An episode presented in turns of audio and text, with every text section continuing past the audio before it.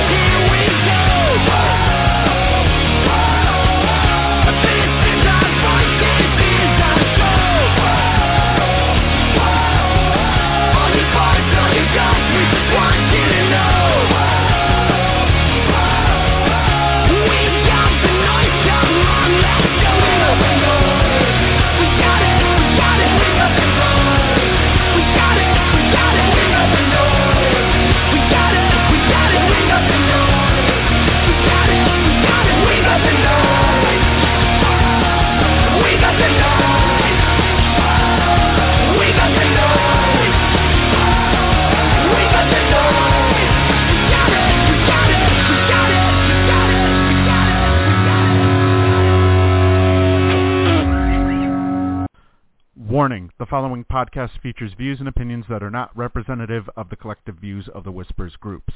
Some of these views may not be suitable for children.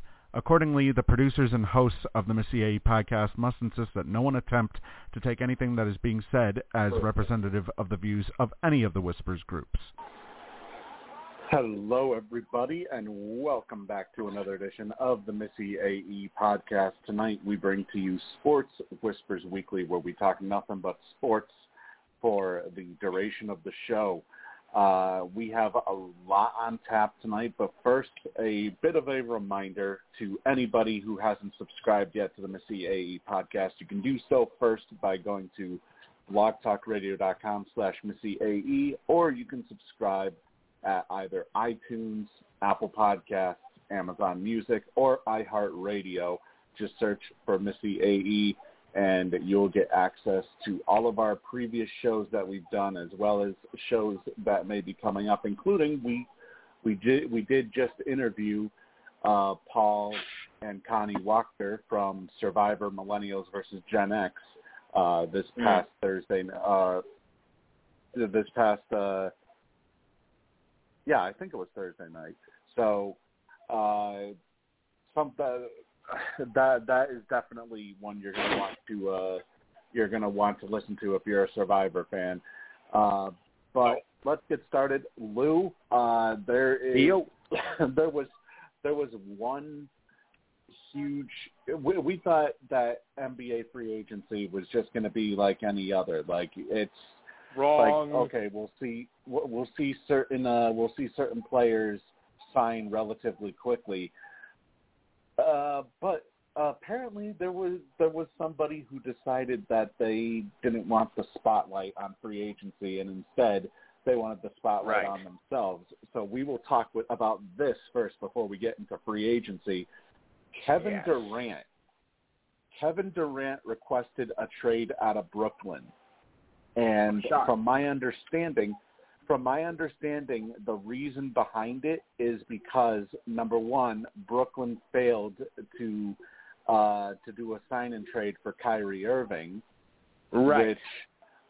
Which, which basically, uh, I guess it pissed off Durant to the point where, uh, you know, he doesn't believe that Nets ownership and management can get can get can get you know uh, them back into uh, playoff contention. That they can't make the right moves necessary in order to get them into playoff. Uh, well, you know, back as a. Uh, they couldn't make the right moves. I mean, there's, you know, they were an injury hit team. COVID just, I mean, just wrecked them. After that, they were never the same. I mean, they were projected to go to the, to the finals this year, which I thought was a little bit far fetched. But you know, overhyped and you know, their their defense um, was like everything. So it's not that surprising. You know, the big three turned out to be a big disaster. They were lucky enough to get into the playing game. Yeah, you know, I will say this in, in regards to the Nets. I think they would have had a much better opportunity had Joe Harris been healthy, because he was Absolutely. one key. He was one key missing ingredient that they were that that they've been that they were missing this year uh, when it came to perimeter shooting, and that's definitely course. something he excels at. Uh, now, would I say it's all on the big three? I wouldn't exactly say that. The big three, you know, they were they they seemed to be gelling the times that they were even able to be on the court at the same time. Uh, Mm. Obviously, James Harden, you know, asking to be traded that didn't really help matters. No. Uh, what also didn't help matters was the fact that Ben Simmons, uh, you know, never saw the court, and part of it was mental issues. Part of it was mental issues. Part of it was truly because of a back issue that apparently had been lingering uh, even during Right. his time in Philadelphia. But I think this is a bit of a shocker here, considering the fact that Durant and Irving had been very outspoken about being committed to the Brooklyn Nets and wanting to bring a championship to Brooklyn.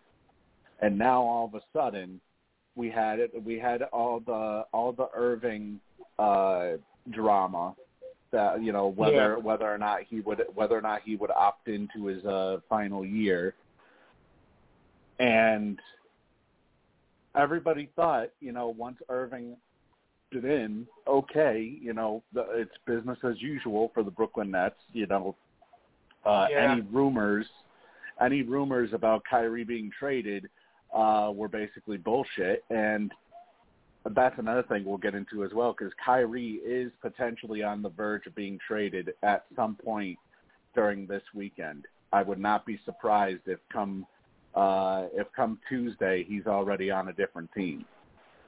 Um, but Durant, I mean, this is 34. He's going to be 34 years old at the start of next year, uh, at the start of next season. Uh, he has four years remaining on his deal. So, and consi- considering how some of the trades went down uh, heading into free agency, this has significant, significantly increased Brooklyn's asking price for Durant. As Yeah. uh, according according to uh, one of the writers, I think it was Chris Haynes who said it. I might be wrong. It could be Chris Haynes, or uh, it, it's one of the prominent basketball writers. Uh, but what he what they said was that the current asking price is two All Stars, potentially a young player, and a mountain of draft picks. And we're talking first round picks. Yeah. Now, Or is that I would understand if uh, uh, you, you know, I would understand if it was for somebody a bit younger, uh, or may, maybe maybe the maybe that price is is right considering the fact that Durant. I mean, you take a look at Yeah. his numbers; he's basically LeBron James. You know, twenty nine point nine points per game last year, seven point four rebounds, six point four assists. I mean, he he's basically still at still uh in his prime. And actually, let me take a look. Uh he shot 51.8% from the field last year Yeah. during the regular season. So uh I guess what what do you think about that price, Lou? Uh two at least two All-Stars, potentially a young player and multiple draft picks. And keep in mind, Rudy Gobert got four first-round picks for the Jazz. Yeah, he's being and he's being traded being traded from the Jazz. Jazz are in trouble now. That was that was well, I shouldn't say that, but he was a key part of their success. So uh, you know, the Jazz are gonna have to work it out for them next season. That's a pretty heavy if you ask me with all those uh, draft picks and whatnot. This, you know, this has been But what I call season frenzy, and is you know really turned into a frenzy this year. but you would have to you would have to think, Lou, that with that with that being the price, the the haul that uh that Utah got for Rudy Gobert, which honestly I feel that it was an overpay uh that Yeah. Minnesota paid. Wouldn't you think that this would mean that basically uh the price for Kevin Durant is going to go up? It's going to go up. It has to. Now, I uh, don't know how many with- draft Yeah, he went. Go ahead. He go. He doesn't seem to be happy. Have you ever wondered that? He does not seem to be happy wherever he goes. And now he's going. You know, he was going to try to be with the Nets. And go, oh, we win a championship. He does it well. Sure, there's not going somewhere else. So now he's in Philadelphia. Now he wants to leave that. Him with the Reds, whack. Well, you kind of you kind of have to wonder. Let's do a hypothetical here. Uh, the Boston Celtics, they're rumored to be one of the they're rumored to be one of the teams interested in uh, Yeah. Kevin Durant. So the the the Nets asking price, from the sounds of it, it looks like two All Stars, and if they can't get a second All Star, then they would want a young player, like. Right. Uh, I'm trying to I'm trying to think of a young player to use for uh Okay, no. I'll use Toronto as an example.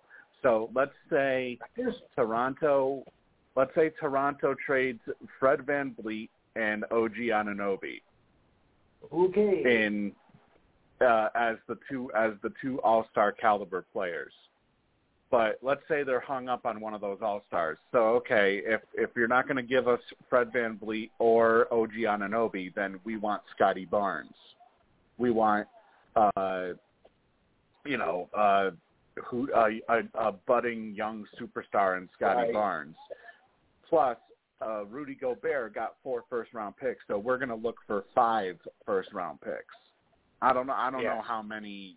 I don't know how many uh, first round picks can be dealt in a uh, in a single trade, but Mhm. uh, you know, it just it, it really seems like basically whoever is going to trade for Durant is going to basically mortgage their future, essentially. Yeah. Which, honestly, That's not really I mean, smart though. It's mortgage your whole future for one guy for you know a few few players. So I don't think it'd be worth doing that. yeah. But what if Durant is the one guy that puts you over the hump and Yeah. brings you an NBA title? Yeah, but we've heard this before, you know, with uh, certain teams, also with the Nets. So I don't know if he's actually your man to do it.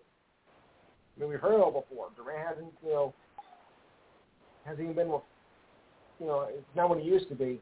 You know, he's getting he's getting up there now, and I don't think it's gonna be just him alone that can bring them a title. Uh, and I mean, here's a uh, another another example. uh, with the 76ers. The 76ers are supposedly going to be involved as well, and a deal from them would consist of probably you, would probably have to include Tyrese Maxey in the deal. You would probably have to include uh, Tobias Harris, probably Matisse Thybulle, Yeah. uh, plus plus you would have to include multiple first round picks. Now I could potentially see Philadelphia doing that type of deal because yeah, you're giving up a you're giving up a uh, a guy who many believe will be a, a future face of the league potentially in in Maxey. Yeah. But at the same time, you're also getting a guy like Durant. If you pair him up with Joel Embiid uh, and James Harden, and that's another one. you know some of the other some of the other uh, some of the other talent that they have on that roster, you know that could potentially put Philadelphia over the top. Because I mean, imagine that. Imagine having to face off against against Joel Embiid, James Harden, and Kevin Durant on the same team. Okay. Not fooling around here now. That's gonna be tough. I mean, I gotta measure up to those guys. it's crazy. Now, suppose, supposedly they're going to uh, they're going to supposedly hold uh, some sort of auction. I guess you could call it. You could you could refer to it that way as an auction of some sort, where uh, apparently there's going to be at least 20 teams interested in trading for in trading for Durant, and the Nets Yeah, are going to try to get basically. Go ahead. I didn't hear. I didn't hear um, um uh, anything in the Celtics in the reports. I didn't hear. It's of course that doesn't mean that they're not interested, but I didn't What? get them on the report that he was on the list. That they were on the list of teams that are interested in him. the Celtics, uh, the ones that, the ones that I heard were landing spots were Portland, uh, Miami, Phoenix. Boston, and I forget who the fifth one was. I only Um, heard Phoenix, but then again, and Dallas. ahead of. Oh yeah, yeah. When I wrote the report yesterday, I only heard that the Suns and and, and the Heat were interested. I mean, nothing came up about um, you know about Dallas or Boston or anything else. So you know, maybe it was just you know I might just done it too quickly. But that's what I heard from what I from, from I reported yesterday. This must have just came up, you know, later. right as everything as everything was uh, was going on like it was as information was flying out there. Uh, Yeah, it's here's the here's the problem though. I take a look at the Heat and I take a look at the Suns, which are his Okay. two most preferred destinations. The Right. only problem here is they it's been reported that Brooklyn will only do a deal with Phoenix if they include uh Devin Booker, which number one, they're not going to include Devin Booker because you're not going to you're not going to trade Booker just to replace him with Durant. You want to pair up No, no. Booker with Durant. Number two, uh, I believe Booker is still under. I, I might be wrong, but I believe he is still under the rookie max deal, which is I think he basically is. if you if you if you come off of your rookie contract and you sign a max deal, it counts as a rookie max. right. Now, the problem with this is, as an NBA rule, you cannot have more than one rookie max contract on your team, Correct. which would mean that Ben Simmons would have to be involved in any such a deal. Now, Oh that would be really? fine. That- yeah. Yeah, Yeah. that's a big problem. I mean, it would be it would be fine, but the problem is the the asking price would go up. So a team that's Actually, already the giving up a team, you know, a team a team that's already giving up a huge amount just to get Durant. Well, was, they would have to give up you know, even- in terms of in terms of dollar wise. What was the what was the amount, or no one knows that? Uh I don't know what the dollar amount is. I know Durant. I think Okay. Durant is making. Hang on, let me look real quick. Yeah. Um, when I say price, I mean price in terms of like who they would have to unload. Um, okay. Yeah. Durant is set to make forty-two, or he'll be a cap hit of forty-four million dollars, basically. Right. Yeah. And and Ben Simmons, uh, I want to say he's around thirty. I could be wrong. Ben Simmons, Simmons yeah, around Ben Simmons is, is Sucks. thirty. Ben Simmons is uh his cap hit is thirty five, almost thirty five and a half million. Hmm. So that's that that's Not worth you know obviously obviously you would have to match salaries, but beyond that, not only would you have to match salaries, but you would also uh, uh, think of what Brooklyn had to give up in order to get Ben Simmons Mm-hmm. as part of that package with J- with James Harden. So they're going to Yeah. probably be asking. They're probably going to be asking for a shit ton more if they were to include Yeah. both Ben Simmons and Kevin Durant in the same deal. Take Durant, leave Simmons behind. Yeah.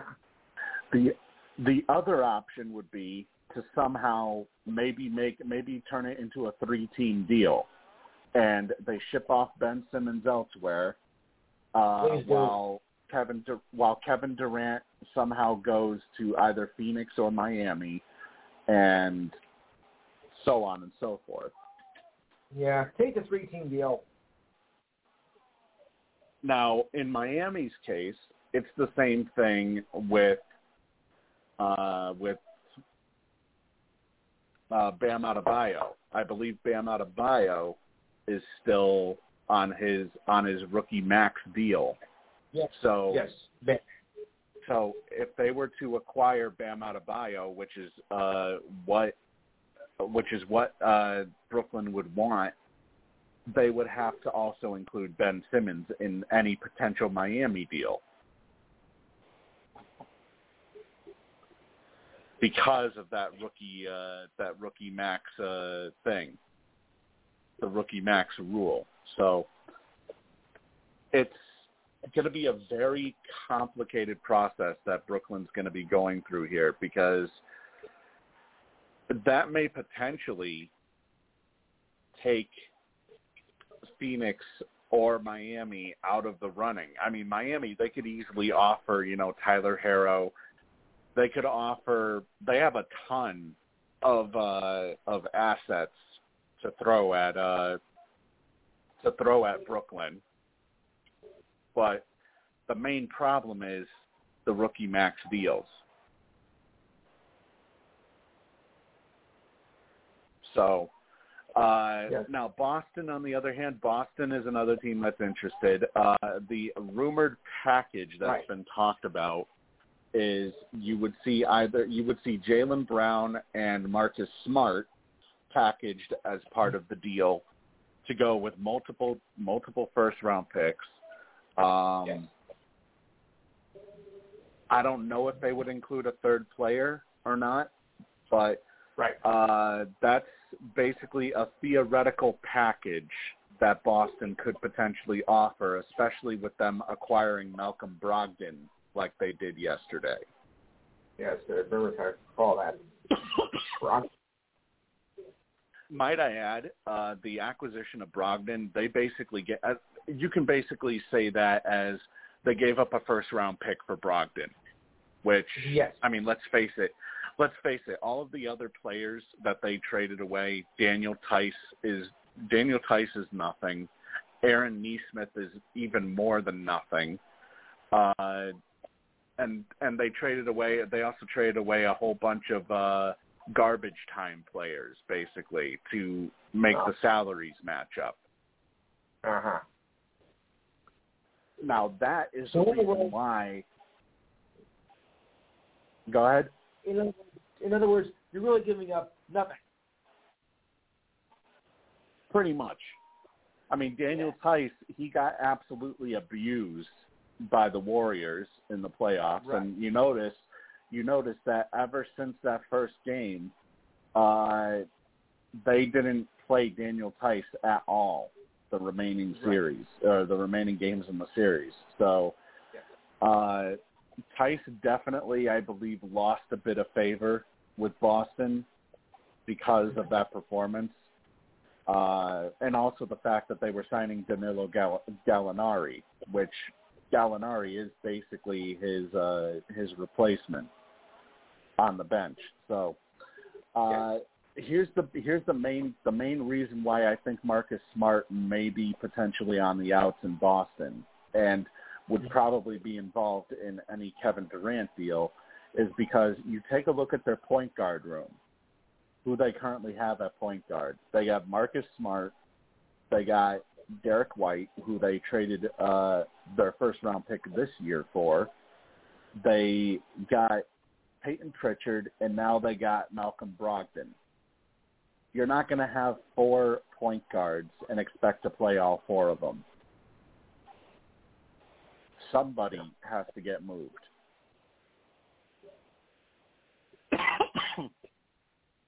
but you know what's weird enough, though, Lou, is that immediately after Boston acquired Malcolm Brogdon, they were marked as favorites to win the NBA title for this upcoming Yeah. season by Vegas, which completely astounds me. Yeah, that sounds me as well. Of course, they're also picking the Nets too. Like, uh, yeah, okay, Dobby, you heard that one before. I mean, I think they no, they're not taking- They're not taking the Nets. Actually, believe it or not, the Nets are uh, their price is going down even more in terms of uh, they're becoming more and more of underdogs uh, by the Yeah. hour almost. which doesn't surprise. But two weeks ago, you know, they were considered one of the favorites. Like, oh yeah, right. They were, yeah. They were the favorites this year too. Yeah, bull. Okay, so this doesn't surprise me that their stock is down and they're now more between like you know the underclass because you know they have played like underclass the whole year. Oh boy, if only that shot would have been made in Game Seven of the of the uh, first round in 2021, it would be a whole different story. But no, and since then they haven't done jack. I'm tell I'm telling you, you know, if they had Joe Harris healthy Yes. this past season, it could have been a lot different for for Brooklyn. Well, if I'm Joe sorry, Harris I'm was healthy, and if, if Irving, you know, would would have got his uh, straightened out with the with the uh, with the vaccine, you know, we would have been a lot better. Of course, he had to be a jackass about it. Like, no, I'm not going to get the vaccine. Okay, I'll just play away games, and you know, so that's you know that was another factor there. You got to stay healthy if you want to go far and make it into the playoffs and get to the, get to the finals. If you're if you're a train wreck with injuries, COVID, or whatever, it's not it's not going to matter because you won't get anywhere. Right. I mean, here's the thing. I uh, I'm surprised at Boston being labeled as the favorites for the NBA title. Yeah. What I'm not surprised at is they're listed as the favorites to win the East, and I say Yeah, I'm not surprised. I say. I'm not surprised because, and the only reason I say that because you take a look at free agency. Milwaukee, Mhm. all they did was add all they did was add Joe Ingles, who is coming off of an injury, and who knows what condition he's going to be in next year. Uh, plus, obviously, Milwaukee, Milwaukee will have a healthy uh, a healthy Khris Middleton. Miami, they just lost PJ Tucker. Uh, PJ Tucker went to uh, Philadelphia on a uh, three-year, and in my opinion, overpaid. Uh, a three-year, I think it's like thirty-two million dollar deal or something like that. Uh, That's what was going. I mean, you know, Chicago, Chicago, Chicago didn't really do much, and if anything, there's there's talk that maybe perhaps Nikola Vucevic might potentially be on the move uh, at some point this off season. So Chicago, even though they'll be healthy next year, may not have the same team. Atlanta, they did get Dejounte Murray, but it's going to take more than Dejounte Murray uh, for Atlanta to be a to be a true contender again. so uh, apart from that, really, I mean, the only two threats I see to Boston in the East is Miami and and and Milwaukee. Because Miami, they got they brought back Victor Oladipo on a one year deal, which was a good uh good move for them. I thought I thought it would be very stupid if they allowed uh Oladipo to walk. Yes. Uh, yeah, they did lose PJ Tucker, but honestly, you know, PJ they can easily give PJ Tucker's uh, minutes away. Maybe perhaps Duncan Robinson will start to see more minutes next year. Um, Right. And plus, like I, you know, uh, like I mentioned last week, uh, or maybe it was the week before, Duncan Robinson was very Yeah. sparingly used this year, and he had, con- considering how how he used to be such a sharpshooter, if he can ever get back to that, to the, you know, to that uh, that way of shooting, you know, he he could very easily be one of their one of their top shooters again. Yeah. For the Heat. So uh you know, that's something obviously uh that is going to keep Miami in the thick of things. And plus, you know, they have Tyler Herro who actually, you know, with PJ Tucker going to Philly, this probably opens the door for Tyler Herro to officially become a starter.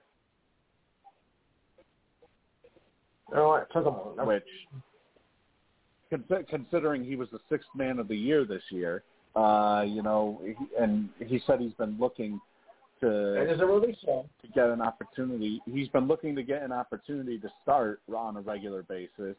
This would be the Yes. time to potentially do that.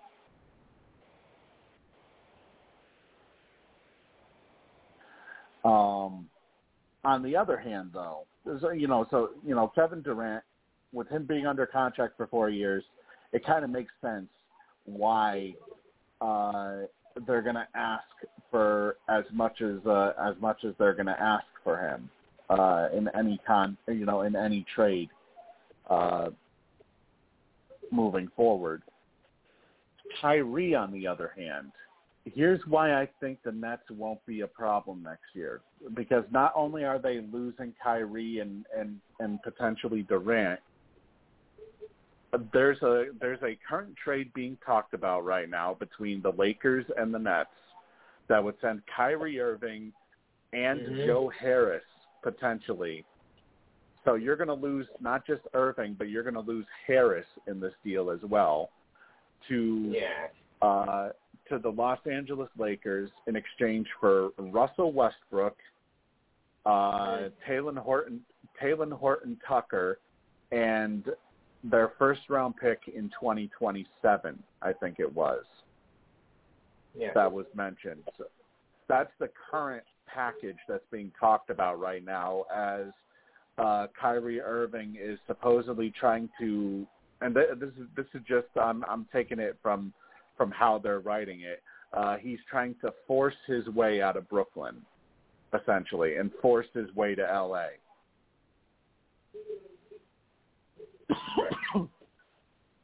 Which honestly, I mean, going from Kyrie Irving to Russell Westbrook, I would consider that a bit of a uh, a little bit of a downgrade. Uh, although maybe perhaps with Russell Westbrook being the, uh, being looked at as the guy again, because let's face it, on uh, depending on what this Brooklyn Nets roster is going to look like afterwards, uh, Russell Westbrook may be the main star on that team. So we may start to see triple doubles again from Westbrook next year if this trade goes Wow. through. So he'll be back Now in the game. the no, you're you're most definitely getting Westbrook. I know, but he was he was really off this this past season though. He was really off. He was, but that may have been because he had to share the court with, you know, LeBron James, who was a ball hog, and Anthony Davis, who was a ball hog. That's true.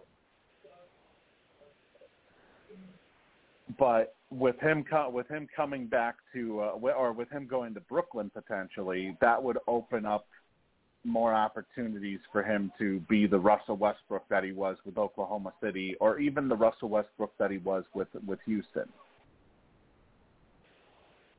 Uh, well, I don't know about that. Now, the big holdup in this whole in this whole process, though, is apparently, from my understanding, according to uh, Chris Haynes, is Yeah. the Nets want the Nets want Joe Harris to be involved in the deal going to LA, while LA instead would prefer Seth Curry be involved in the deal instead of Joe Harris. So it's basically a standoff right now between both teams in in terms of what they want uh, in the package. So Right. it's it's definitely something that's that's holding up the uh, the process right now uh, as it goes for uh, for Kyrie Irving to LA. But let me bring in Alex and get his thoughts on this. Uh, Alex, how you how you doing tonight? Hey, Steve, guys, I'm so sorry. I I, uh, I should have told you I was going to be out tonight, I, and I got a sore throat. I'm, I'm visiting my mom in Florida. Oh, Oh, okay, no Yeah. problem. Yeah, I I'm. I'm always accountable, so I just want to at least pop in and say hi, and I'll be on next week. Oh, okay. okay. I hope it- I hope everything's gonna be better. Yeah. Alex. I haven't seen my mom in five years, so I'm just be, being with the family for the weekend. Right. Oh, I hope no, I hear don't, back I don't, I don't blame you, man. Yeah, enjoy enjoy the weekend. Uh, I never I have a real sore throat, but enjoy the enjoy the great show, and I'll I'll be back next week. All right. All right, man. Have a good one. Take care. Thanks. All right, so we will we will have Alex back next week, um, and I believe Kyle will be joining us at some point tonight. He said he was going to call in, um, Okay.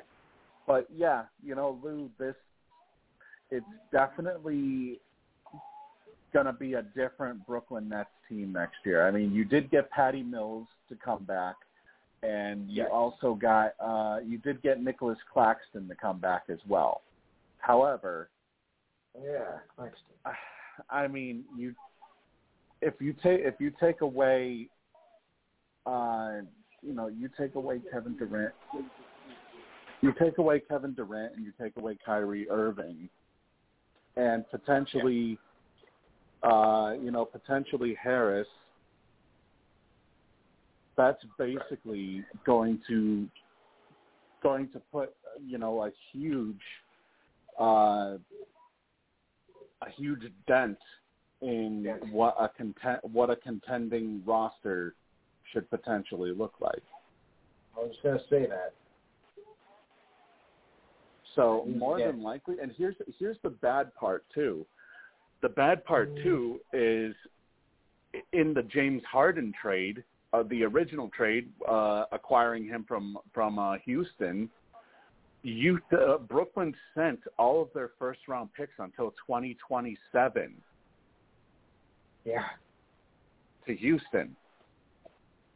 So they're going to have to go, undergo this rebuild Uh-huh. without wait. without draft picks. So, you know, I just I don't see how th- this this actually may be worse than the uh, than the Kevin Garnett Paul Pierce uh, ordeal that they that they went through when they when they sent all those picks to Boston. But I just I just find it fascinating though that this was uh you know th- this is basically they put all of their eggs in the Kyrie Irving and Kevin Durant basket and they were hoping that they would be able to win by adding James Harden into the mix. So they put all their eggs into that one big 3. And I will, you know, I will say this: Brooklyn, if it wasn't for James Harden, for uh, them saying that James Harden's uh, foot was on the line, or was it James Harden? No, it was uh, it was Durant. I think that his foot Durant, was on the Durant. line. Uh, you know, they could have potentially advanced Yeah. the year, the year that uh, the year that that Milwaukee ended up taking it all. That's right. If this foot was on the line, Milwaukee wouldn't be going wouldn't be NBA champions. So, you know that right there. I mean, I guess, I guess yeah, you can call this big three a failure, but you know, had had it Yeah. gone differently and had had the shoe fallen the other way in that one instance, you could have Which potentially seen Brooklyn. You could have potentially seen Brooklyn go all the way in 2021. Um, now, in terms of in terms of when all of this is going to happen, I mean, Lou, honestly, I would not be surprised at all if we get a uh, if we get a Fourth of July announcement, like how we did uh, how we did a couple of years ago when Kevin Durant decided that he was going to Golden State. Yes. so you know, I, w- I would not be surprised at all if we see if we see a repeat of that, where uh, where you know it's announced that Durant is being traded uh, on Monday, actually, on the four, on the Fourth of July. Um, Talk about your fire. yeah, talk, you want to talk about fireworks? I mean, gr- granted, we'll we'll just say the whole entire league uh, saw some fireworks this past, uh, you know, the past couple of days Yeah. here. Um, but in terms of, here's the problem: if there are any trades that are that are set to take place, Kevin Durant, the Kevin Durant ordeal is holding up everything basically because there there, there are teams that there are teams that if they have to match salary in a potential deal with Brooklyn, they don't want to make other trades right now in case they may potentially have to use those other players as part of the deal.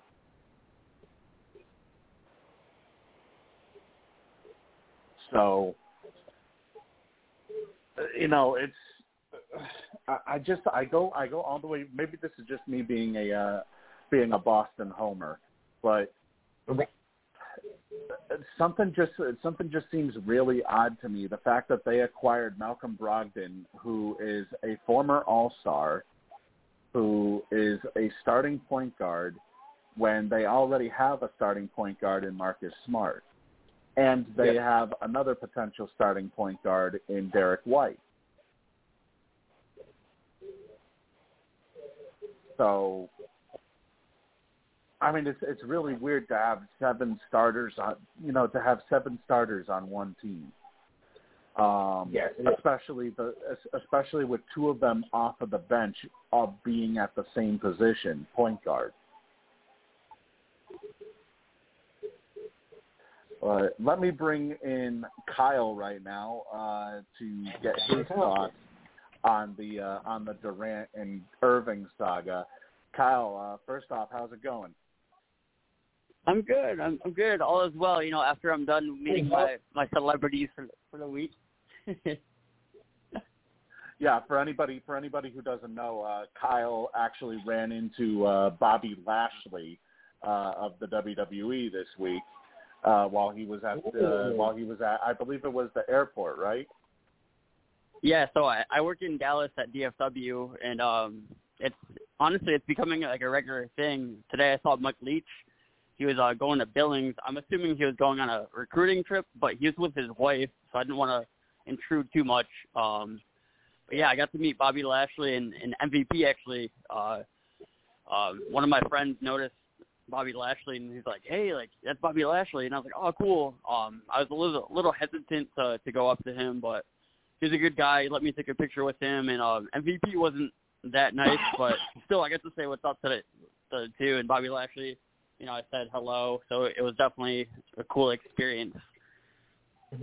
Uh, not to mention Bobby Lashley, the new United States champion as of tonight, uh, defeating Austin Theory at Money in the Bank. So, uh, you Oh, got wow. to say hello to the. You, you got to take a picture with the uh, the new United States champion as of uh, as of tonight. Um, Nice. but uh, what are you know we we've been talking about uh, the Kevin Durant Kyrie Irving saga that's going on right now in Brooklyn, Right. and what seems like it seems like they have definitively played their final game in a Brooklyn Nets uniform. Uh, what first Right. off, we'll start with Durant. We'll start with Durant. Uh, like I said earlier before you called in, the asking price for Durant, especially after the uh, the Rudy Gobert trade, which saw them get four first round picks for Gobert uh, going to Utah, among, among, uh, along with other players. Uh, the asking price for Brooklyn for Durant is supposedly two All Stars, and if they can't get the second All Star, they're looking for a young player. Uh, as well as what what's being described as a mountain of first round picks. Yeah. So, my, So- my take on KD. Go ahead if, if you if you want to follow up with that with a, with a question or something. Oh, no, no, I was I, I was I was just going to say. So, what are your thought? What are your thoughts on uh, on the whole Kevin Durant situation? Because it seemed like uh, Durant and Irving, you know, once Irving opted in to his uh, to his player option, it seemed like both Durant and Irving were committed to, Mhm. you know, uh, to bringing a championship to Brooklyn. Right. So this this this comes back to KD when he you know when he first made that big move and went to Golden State. Um, I want to go on record and say I've never liked KD. At Texas, I didn't like KD. Um, so this goes back years ago, but th- for him, it you, there's you can tell there's players that are out there who just look for the money and the bag and whatever, but you can tell other players who who really want to win, like Steph. You know, it's probably a bad example, but Steph loves Golden State. They love him. You know, he's he's gonna always be a warrior. You know, he's never gonna leave. They pretty much are gonna build San Francisco around Steph Curry. um, but yeah, KD KD I think is is starting to get to his head more than the heart of the game.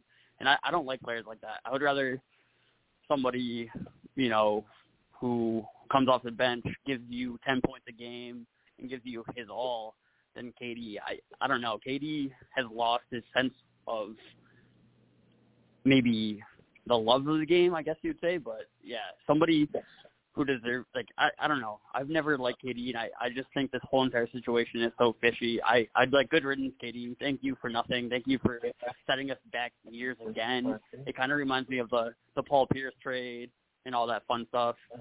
Um, Brooklyn is just a team that wants to win now, un- unlike the Celtics, who are who have been building a team who who are going to contend in the East, you know, for five six years. You know, You know, it's interesting you mentioned the Yeah. Celtics because I want to also get your thoughts on the Malcolm Brogdon acquisition because it this kind of leaves them, you know, very crowded at the point guard position now all of a sudden. And Right. Boston is rumored Boston is rumored to be one of the teams that is in on uh on the Kevin Durant auction as they're calling it Mhm. could Right. we potentially see could we potentially see somebody like a Marcus Smart or a Derrick White get moved as part of a uh, Kevin Durant deal? So so here's the thing: if if they're asking for two big name superstars, are you willing to give up Jayson Tatum or Jason Brown oh, or Jaylen Brown for Kevin Durant? I'm not. Brown I- I Brown would, Brown is supposedly Brown is supposedly one of the names that's being thrown out there. Not Tatum though. Right, right, right. But you you have to lose one of them. You know, he's asking for a big Well- name superstar. You know, so I I I wouldn't do it if I'm Danny Ainge or anybody in that organization. You know, I'd be like, no, like this isn't gonna happen. I don't um I don't want this. I why would I want to blow up my young core to get KD a snake? What? So he can get two years and then he wants to leave Boston? Like no. Uh, bottom li- bottom line, by the way, they can't trade Tatum unless because Tatum falls under that rookie max contract again. Oh, uh, yeah. that rule. that rule where you can't have uh, you can't have more than one rookie max contract under uh, your club uh, at the same time. So if if Tatum were to be traded, Ben Simmons would have to be involved in the deal. That's all we need. Uh, now we have we uh, now we have uh, Kyrie Irving, who is being rumored to to be involved in a trade uh, to LA, which would include so so basically it, from from the regular uh, frame uh, framework that it looks like right now. Kyrie and Russell Westbrook are uh, certain, you know, they're certain to be involved in the deal. Uh, Right. Also, ta- also Taylor Horton Tucker and a 2027 first round pick going to Brooklyn. The problem here is Brooklyn wants to include Joe Harris as part of the deal going to LA. However, LA wants Seth Curry to be that second player heading over.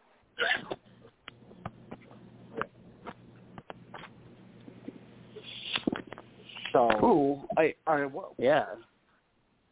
What are your thoughts on Kyrie potentially uh, potentially moving out to LA to uh, go back to LeBron's shadow? See, that, that's so weird to me because he he left because he didn't want to be under LeBron's shadow, and now he wants to be under LeBron's shadow again. That doesn't question mark. Right, and so it.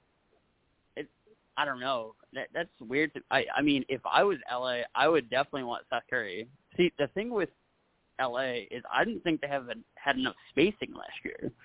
Like, cool. We all know Russ can't hit threes consistently. I mean, occasionally he can probably hit two or three a night. But with Seth Curry, you're going to get somebody who's a splash, who's going to put, put up five, six three point shots a night, and he's going to you know make them. You know, um, this Kyrie thing is weird too. I mean, dude, like you left because you didn't want to be in the LeBron shadow, and now you want to be best buddies with LeBron again. Like, if I'm LeBron, I'm looking at this as no, I don't want you. I mean, I know Bradley Beal just got signed to to that next contract in Washington. I would want somebody like Bradley Beal. Bradley Beal's going to facilitate. He's going to play hard defense, and you need somebody like that to play with LeBron. You know, um, but I don't like this idea of Ky- Kyrie. I mean, I got to stick with my Duke players, but man, like you, you, you're kind of putting Duke like a shame. Like I'm kind of ashamed that Kyrie went to Duke now. You know? Yeah, I mean, this is a guy. This is a guy who has burned three different teams in a span of five years. He burned Right. Cleveland, then he burned Boston, and now he's burning Brooklyn. Right. All within a bridges, span of five years. I mean, honestly, I don't think there's I don't think there's one other superstar that you can look at and say that and and say the same thing. I don't think there's there's one other superstar that that that has done that. No. You know, when a superstar has done it, when a superstar has done it, they usually have played out their contract. They don't literally try to force themselves from from their current team onto another team, like Kyrie is trying to do right now. And Durant, you know, Right. Durant, I can understand. I can understand why Durant wants out because he's probably he's probably tired of dealing with Kyrie, and he's probably tired of dealing with uh with Ben Simmons as well. But imagine that. Imagine Russell Westbrook and Ben Simmons on the same team next year. Two head cases. You, you know what's funny is Dumb and that dumber. would be that that would be Go one of the easiest teams to guard though because they uh, they both can't hit a consistent jump shot. Like literally, all you have to do is stay from the three point. I would beg Brooklyn to hit every single three point shot in the world. Well, I I wouldn't I wouldn't do I wouldn't ask them to do that when Patty Mills is on the uh, is on the court because they Right. did re-sign Patty Mills and he can shoot. And if true, if they true. keep Joe Harris, if they keep Joe Harris, or if they keep Seth Curry, whoever they keep is very good at three point shooting as well. So Right. I wouldn't go that far. I I would maybe maybe I would beg may, or maybe I would dare them to have Ben Simmons land a three point shot, which let's face it, he can't. Right. He can only do layups. Uh Mm-hmm. you know, maybe I would try to dare Ben Simmons to uh to have to do it on a consistent basis. But you know, if they still have Joe Harris or they still have Seth Curry, and plus they got Patty Mills out there, uh, and who knows if they bring back Blake Griffin, Blake Griffin can still land three pointers. So Yes. True. I mean, it's uh, uh, you know one one big loss. I forgot about this. They lost Bruce Brown as well because he's going to. I think it was uh, Denver.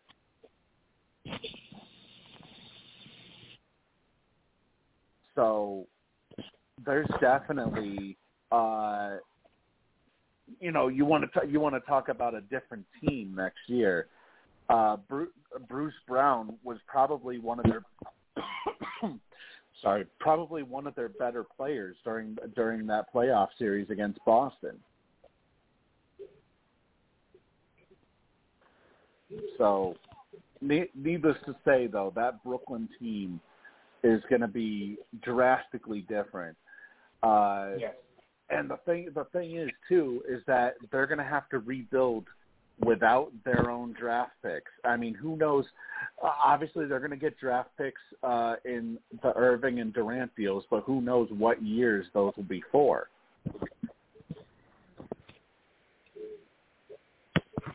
I mean, depending on what happens, it could be a considerable amount of time before they before they can even utilize those draft picks.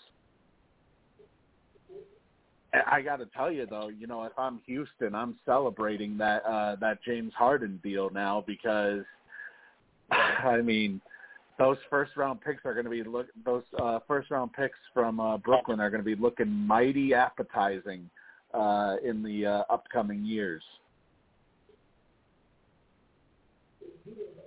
And uh, just uh, just think about that too, with the moves that Houston has made uh, in recent in recent uh, you know with the with the draft and everything. You already have Jalen Green on your roster.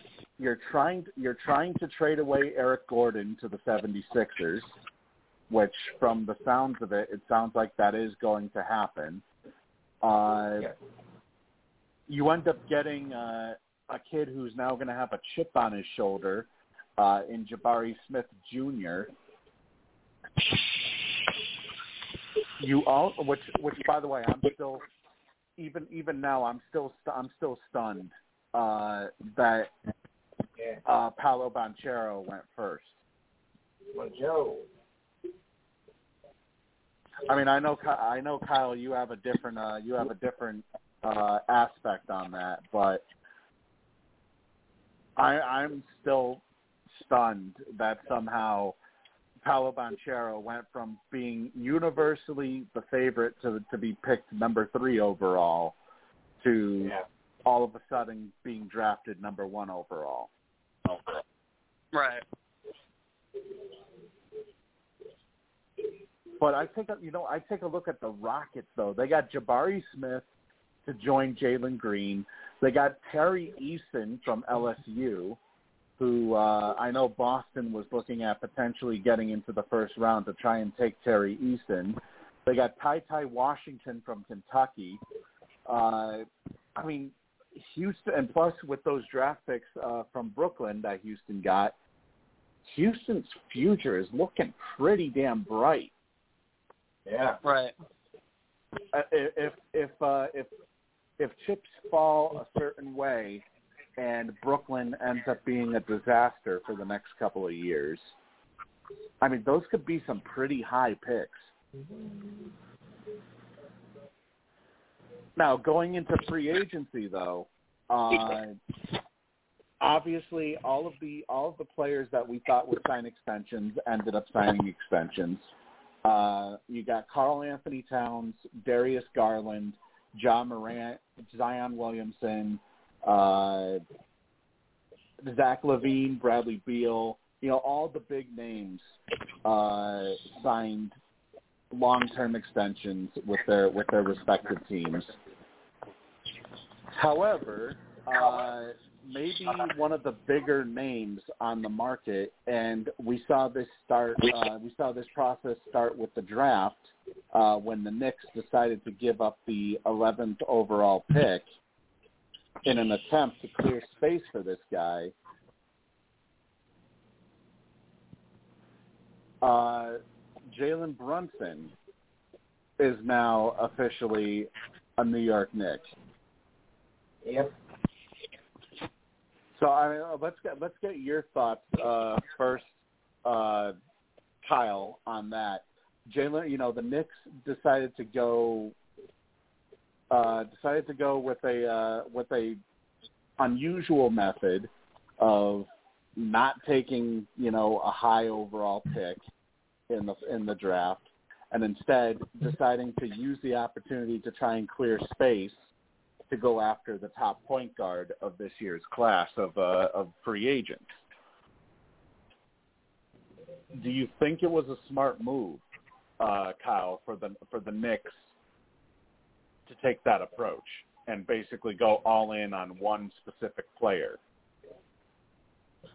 No, I I, I think it's it's it's crazy. I mean, especially with this year's free agency, it's just it's just been a wild free agency so far. I mean, I I don't know. It's just odd. I don't know if that was a good idea. I don't think it was, but you know that's why I don't make the big bucks and I don't make the, those decisions. But I wouldn't have done that. I mean, you never. Okay. I know. I I don't know. Oh, Lou, what are you, what are your thoughts on Jalen Brunson? Because uh, you know the Knicks, they basically went all out to sign this guy. There was no foregone conclusion that he was going to be a Knick uh, when Right. they made the moves that they did. I mean, was this was this a smart play by by the Knicks, considering you know the fact that they have so much dysfunction? I mean, yeah, they got rid of Kemba Walker's contract, but Yeah. now they bring in Jalen Brunson like he's supposed to be the solution to And I don't think it's gonna be a uh, the. Knicks' problem. What I mean, you know, I you know the the trade with the trade was right, but I don't think Brunson's you know uh, the right the right man. I don't think he's gonna be enough. But you know, as far as the trade right goes, yeah, that was a smart move. Yeah, but Brunson, yeah, but they did get like a position player, so it's kind of it's kind of really iffy about that. Yeah, I mean, I'm looking at Brunson right now, sixteen point three. What was that? What was that, Lou? I'm not gonna say either way because it can go either way. But I mean, Jalen Brunson, sixteen point three points per game last year, three point nine rebounds and four point eight assists. I mean, if I if I'm being honest here, yeah, those are good numbers. Those are good numbers for a point guard, but I mean, I would expect the assist number to be up a little higher. Uh, you know, if if I'm a team that is looking, I mean, because keep in mind, you know, the Knicks are probably going to have to trade Julius Randle before all, everything's all said and done. Uh, Right. so they still have to send stuff out. Uh, I guess I guess the whole thing was, you know, they were really high on that Ivey kid uh, in the draft, and once they were unable to trade up and get him, you know, Right. that's basically the fallback option was, okay, now we have to go and get Brunson instead. Mm. And by the way, speaking of high draft picks, Keegan Murray, who was taken Keegan by Murray, yeah. Sacramento, who was taken by Sacramento in the draft, tonight in the summer league, 26 points, eight rebounds on 71% shooting, including four out of five from three. Granted, it's summer league, but granted it's summer league, Lou. But Keegan Murray, if if if he can put up these type of numbers during the regular season, could the Kings potentially be a team to watch out for in the West? keep in mind we are talking about the Kings, and we know it's been over the last like two decades or so. Uh, I wouldn't get my hopes on. Yes, he's doing well for summer league, and that's fine. But but I don't know how it's going to translate over into the regular season. I wouldn't put my I would not put my money on, on Keegan or the or the Sacramento Kings. Take a look at let's take a look at It's Sacramento. Yeah, but we if we take a look at Sacramento though, they signed Malik Monk to upgrade their three point shooting. They uh they ended up trading for Kevin Huerter from uh from Atlanta. Yeah, So I mean th- they have definitely improved their roster so far this off season. It, now keep in mind they also have uh, Domantas Sabonis, originally Mhm. from uh, from Indiana. yes. If they if if they can get if if they can get Keegan Murray to be playing at a high level, it's entirely possible that you could you could potentially be looking at uh, maybe a potential dark horse. Maybe finally Sacramento gets it all together. Maybe, but I wouldn't. Like I said, I wouldn't put any money on though.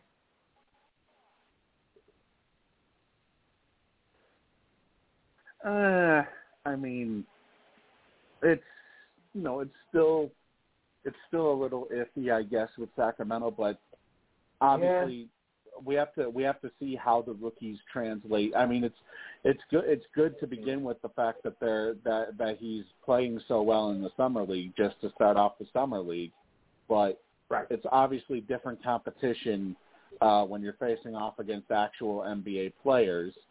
Uh, although he was facing, they were facing off against Golden State's summer league team, which, I mean, if we're being honest, you know, Golden State probably has one of the better uh, prospect teams, you know, in terms of prospect pools uh, out there.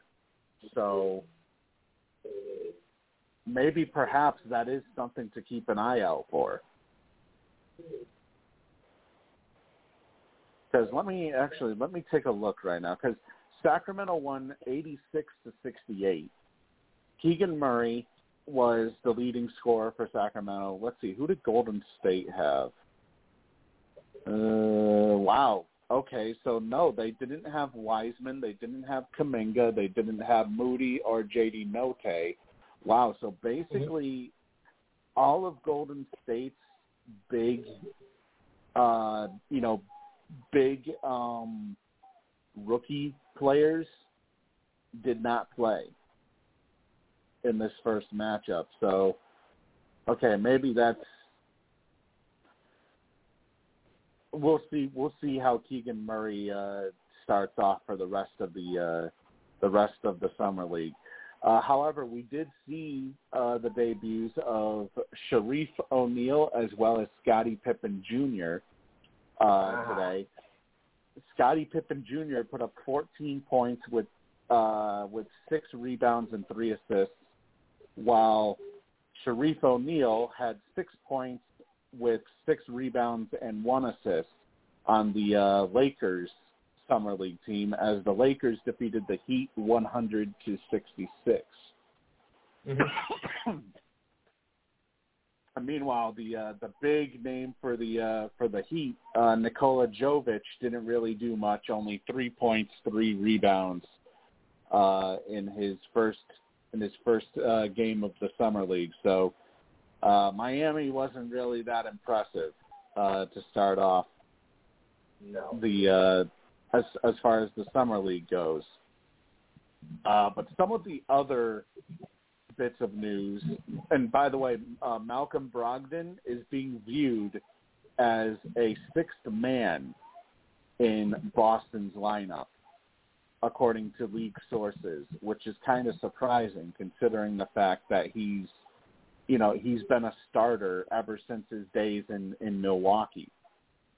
So that seems, uh, although I guess maybe perhaps his health uh, is kind of part of the reason why, as he's failed to play more than 56 games in a season since uh, the 2018-2019 season because of injury issues. So maybe perhaps that has something to do with it. Um, but you know what, though, Lou? Let's talk about the uh, the Rudy Gobert trade for a minute here. Utah Jazz. uh, They were faced with a decision: do we trade Rudy Gobert or do we trade uh, uh, Mitchell? And you know, from the sounds of things, it sounds like it sounds like Mitchell may not even be off may not be off limits either. Mitchell may still be traded uh, this off season.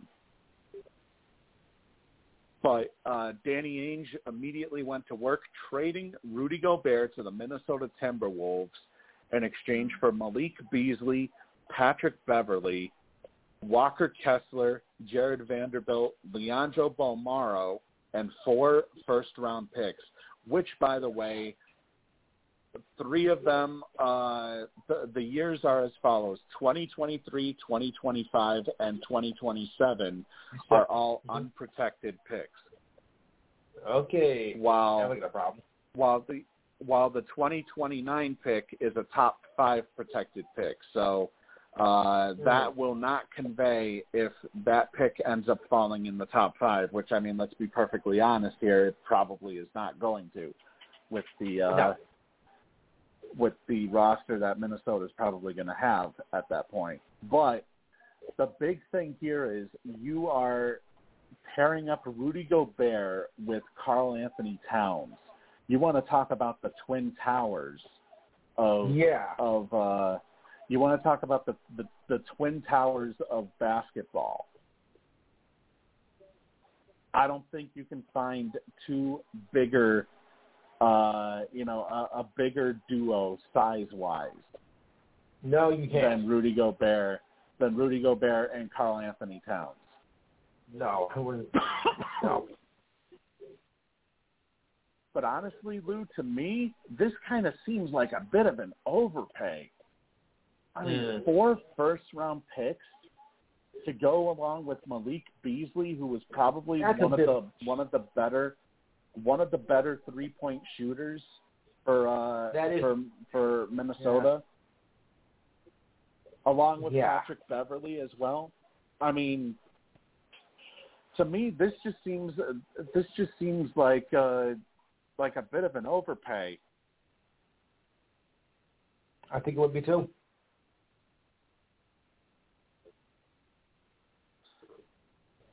So you know, I mean, obviously, you know, Minnesota is, is obviously banking on the fact that uh, this will basically get them, you know, over that hump and get them further into the playoffs.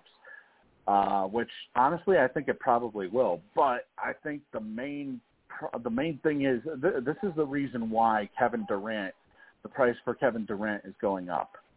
And let's face it, Rudy Gobert I mean, Rudy Gobert may be good, but he's no Kevin Durant.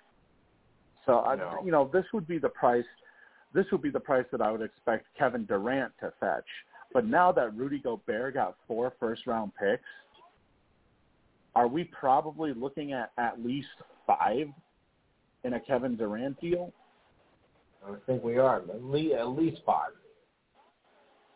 Maybe a little bit more. I mean, you you look at Rudy Gobert, 15.6 points per game, 14.7 rebounds, which he led the uh, he led the league in rebounds per game.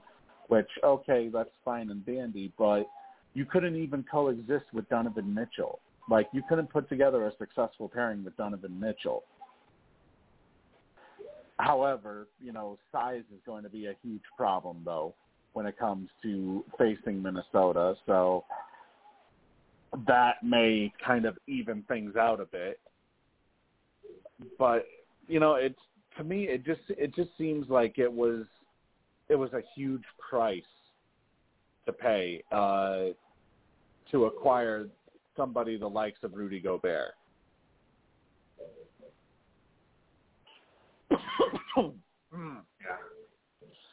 Uh, I mentioned earlier that Kevin Huerter got traded to Sacramento. Uh, in return, Atlanta acquired Justin Holiday, Mo Harkless, and a lottery-protected 2024 first-round pick. So that Yeah. means I, I think what is the lottery? One to fourteen, or is it one Uh, to fifteen? One to fifteen, I think.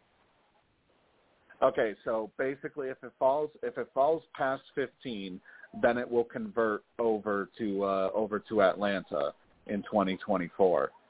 Um, but you know that that's that's exactly what what I uh, what I what I said earlier. You know, uh, for a team a team that wants to upgrade their shooting, Kevin Huerter is definitely one of the guys you want to look at to upgrade uh, to upgrade your three point shooting. Yeah. Now, whether or not he can be a permanent, uh, if he could be a permanent solution, I don't know about that. I don't, you know, I don't know if he could be. Uh, I guess considering their considering their roster, maybe he could be an everyday starter for Sacramento. But uh, you know, I just I just don't know right now when it comes to. I mean, we we've seen we've seen how uh, how Sacramento te- previous Sacramento teams have gone uh, when it Yeah. comes to uh, when it comes to player breakdown. So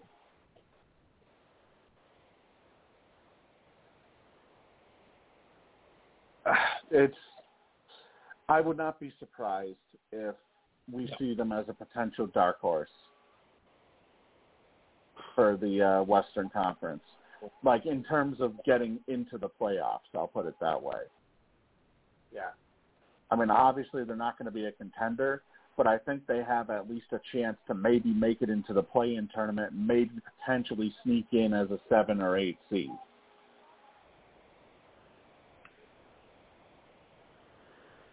Uh, let's see. I already mentioned Kyrie Irving picking up the player option. Uh, oh, so here's a little bit of a, a little bit of news.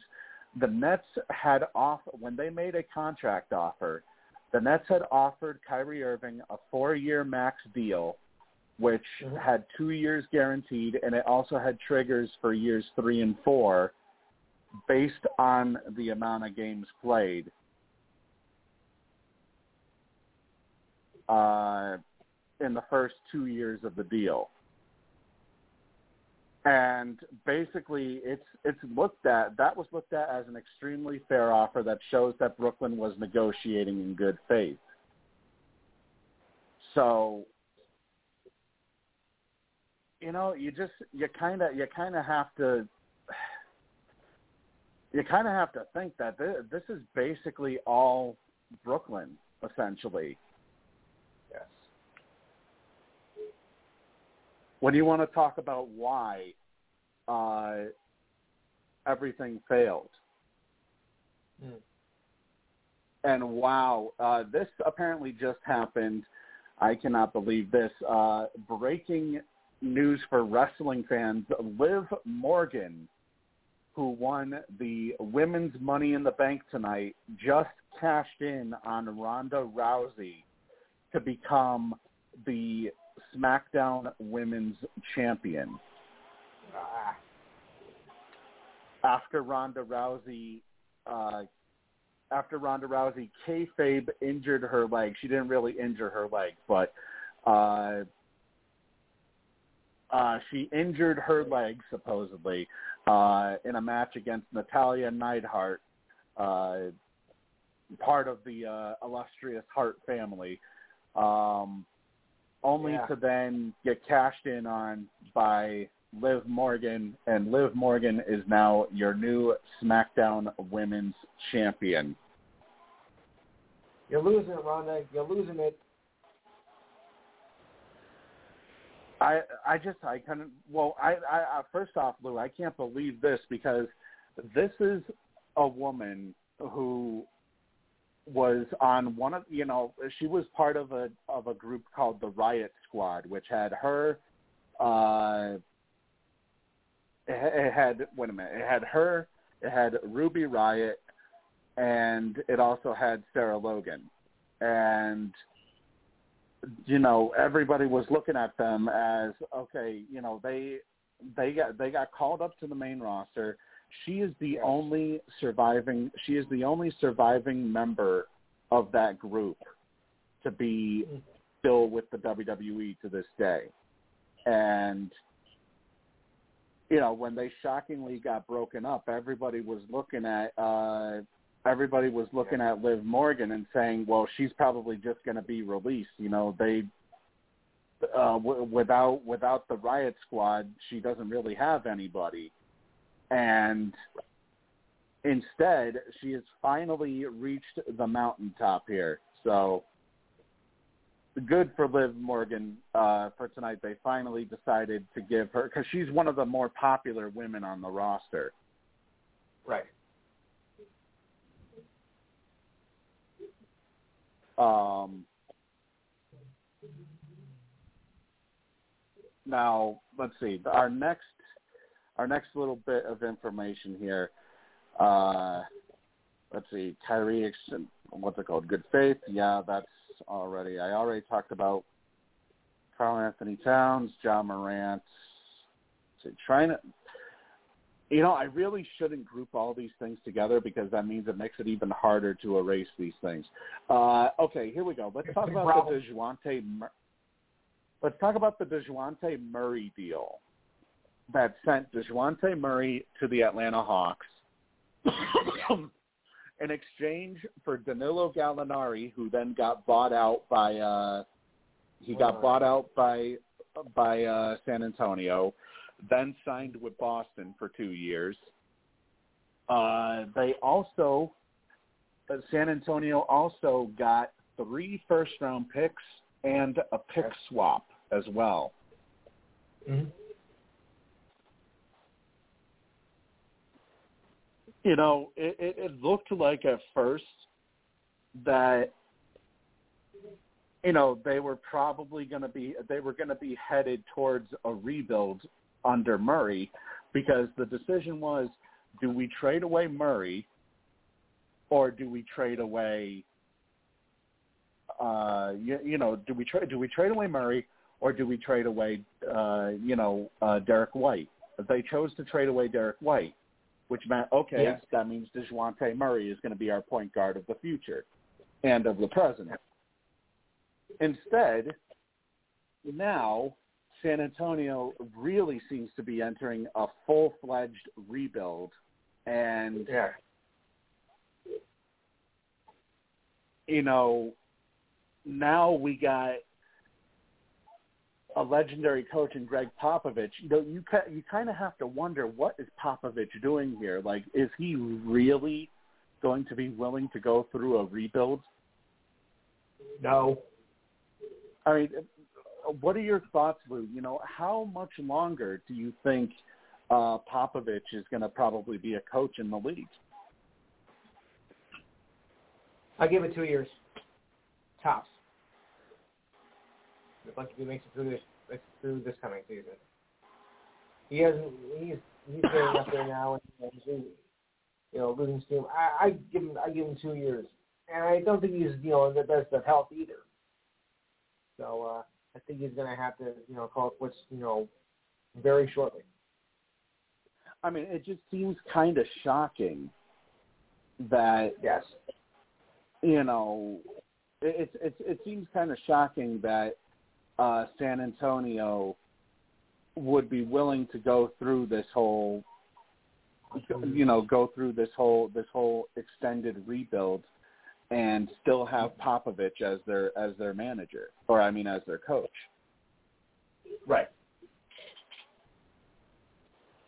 So, you know, I don't I don't know what the hell what they're how what the hell they're doing here uh, in San Antonio. However, uh, I do believe the price is actually a good price because Murray is one of those guys that you pair him up with Trae Young, that Yeah. is a devastating twosome out there in Atlanta now.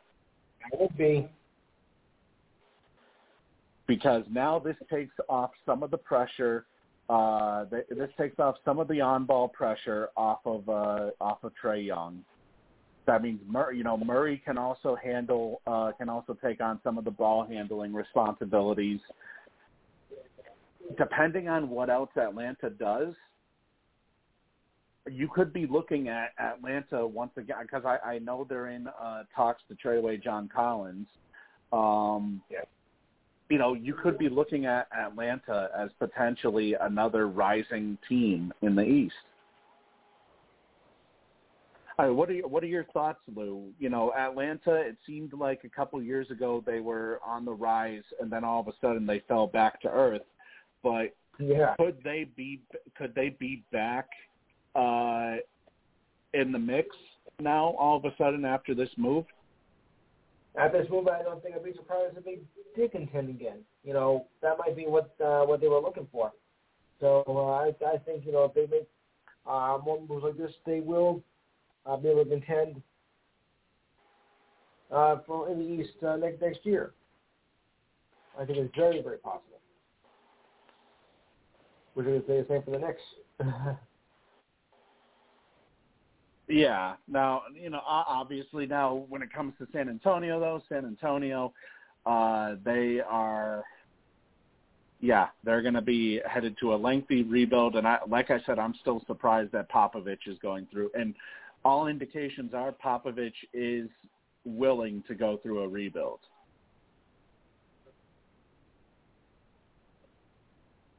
So it's just very surprising to me.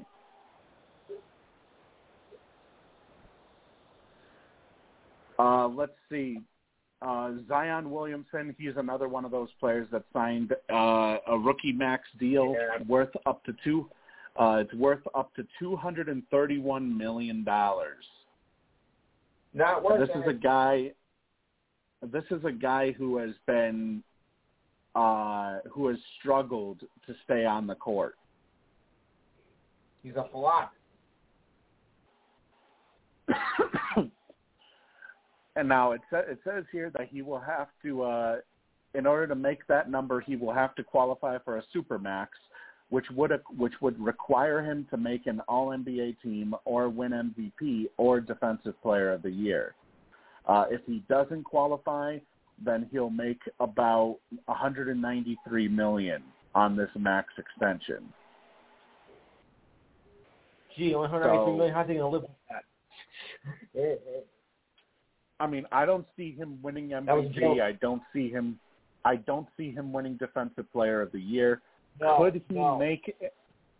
Could he make an All NBA team though? Huh. Are you nuts? Forget it. If I go see another I sneak- mean- a sneaker experience, not happening. You know, if he has a fully healthy season, he Yeah. could potentially he could potentially put up the numbers worthy of All NBA. Yeah, the word is if though, Steve. I mean, I don't, I don't see it happening. Not from him. I mean, what, what has he really done? He's a he's another, he's another for- wash-up. Because don't forget, he has three chances. He has three. Uh, there are three All NBA teams to uh, to potentially be placed on. Even if it's a third, uh, if even if it's the All NBA third team, he'll still get the. Uh, he'll still qualify for the Supermax. Yeah. Let's see if that even happens. Because I don't see it happening. No, maybe not, but it's still. You know, there's still multiple multiple chances for it to potentially happen. Yeah. Ugh. Uh, by the way, I did not. Uh, I, I meant to bring this up last week. I don't know why I didn't. Um, we do have an update on the WWE when it comes to Vince McMahon uh, and his scandal that he's involved in.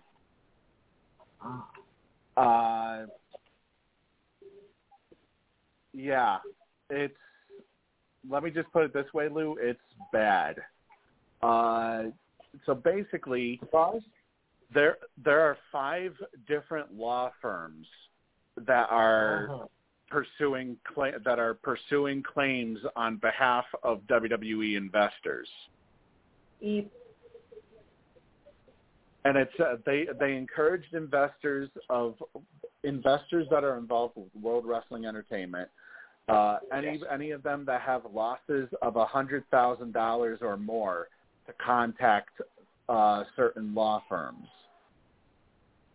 So th- this is to go along with that whole that whole uh, you know hush money uh, pact that he had with the Yeah. uh, with the woman that he was passing around uh, you know passing around the uh, uh, the office.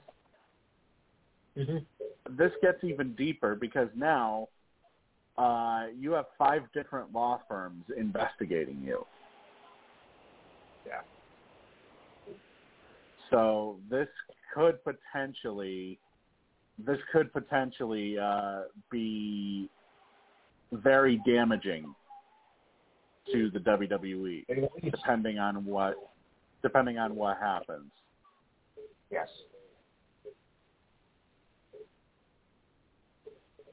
All right. Um, back to the NBA though. Uh, Okay. Let's see some other some other notable things. Here's the thing too: the Golden State Warriors, they've lost a considerable amount of players that were their that were free agents. Uh, Otto Porter, Otto Porter Jr., who started the last who started the last couple of games of the NBA Finals, he signed a two-year deal with Toronto this pa- uh, just the other day. ooh. A two-year deal with Toronto, uh, which will, I mean, who knows where he lands on their depth chart because he's going to have to compete now with Scottie Barnes, Pascal Siakam, Thaddeus Young, OG Anunoby, Chris Boucher, uh, and Precious Achiuwa for for playing time. Yes. So, I, I mean, I don't think it would. Because here's the thing: uh, Golden State, from my understanding, is that Golden State has uh, has been offering basically everybody the veteran minimum because that's all they can. Because they used they used the uh, the tax the the taxpayer uh, exception. They used that on Kevon Looney to sign him to a three year extension. Uh, so in return, they lost Otto Porter Jr. and now they've also lost Gary Payton the second, as he signed a three-year, twenty-eight million dollar deal with the Portland Trailblazers. Is that the son And- of uh, the original Gary Payton? Uh yeah, son. He is the I son of NBA uh, of NBA legend Gary Payton. Yeah, Uh, ring a bell. But you know, here's the thing though. Everybody was saying that Otto Porter Jr. and for Otto Porter Jr. and Gary Payton II that the Golden State Warriors would be the favorites to re-sign the both of them. And Golden State only offered the veteran minimum for both players.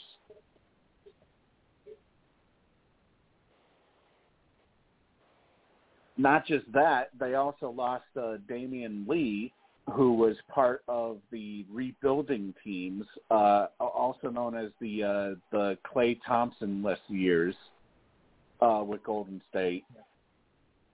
Uh, Damion Lee ended up going elsewhere. Right.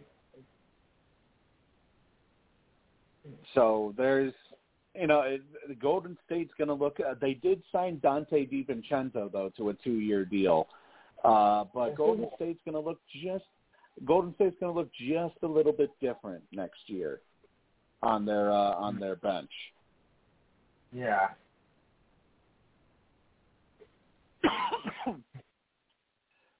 Oh, I as long as did, you know, uh, Klay Thompson that doesn't get hurt, I don't think there's going to be any real significant damage.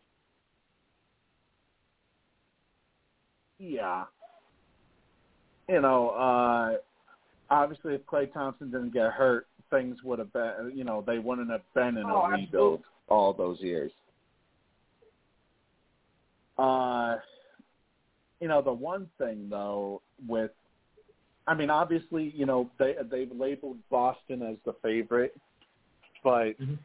I don't see how you can't look at Golden State. And yeah, they lost a couple of players, but you know they kept what they kept their main rebounder off the bench in Kevon Looney. Or actually, no, Yep. he'll be a starter. What am I talking about? Uh, depending on what they decide to do with James, uh, with James Wiseman, that is. They they brought in Donte DiVincenzo, letting Otto Porter Jr. and Gary Payton the second go. It kind of makes me think that maybe perhaps Moses Moody is going to have a bigger role to play next year with the type of shooter that that that he's known for being. You know, it's enti- it's entirely possible that he could be, uh, you know, he could be a potential replacement for Gary Payton the second. Um, and maybe perhaps we'll see more minutes for Jonathan Kuminga, I guess, now that uh you know, now that Otto Porter Jr. uh is going elsewhere.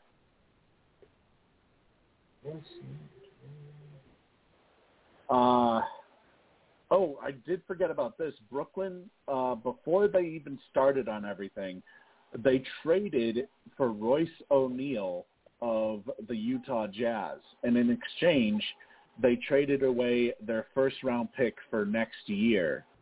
So Brooklyn is not going to have a first round pick for next year to go on top of to go on top of all of the other first round picks they're not going to have. Uh, but O'Neale, I mean, I don't, I don't know, I don't know how much of a, uh, you know, exactly, exactly what kind of effect this is going to have on on Brooklyn next year. O'Neale, I imagine trading away a first round pick for seven for a guy who averaged seven point four points per game, four point eight rebounds, and two point five assists. Mhm. I mean, that seems awfully foolish to do.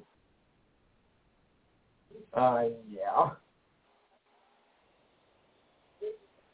I just, I, you know, I, I I can't really understand at this point what the what the Nets are doing uh, nowadays with some of their understood. with some of their moves that they uh, that they attempt. Um, Yeah. But you know, it did it did happen. Uh, maybe the biggest shocker, though, uh, despite all the trades, was that James Harden declined his forty-seven point four million dollar player option because he Yeah. decided to actually be he decided to actually be a team player and give the team financial flexibility to try and bolster the roster, which with James Harden declining his option, this also gives them full use of the full ten and a half million dollar exception that they ended up using on uh, PJ Tucker.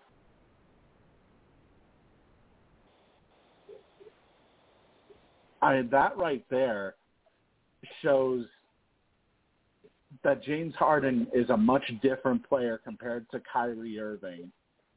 The fact that he put his own team first ahead of himself.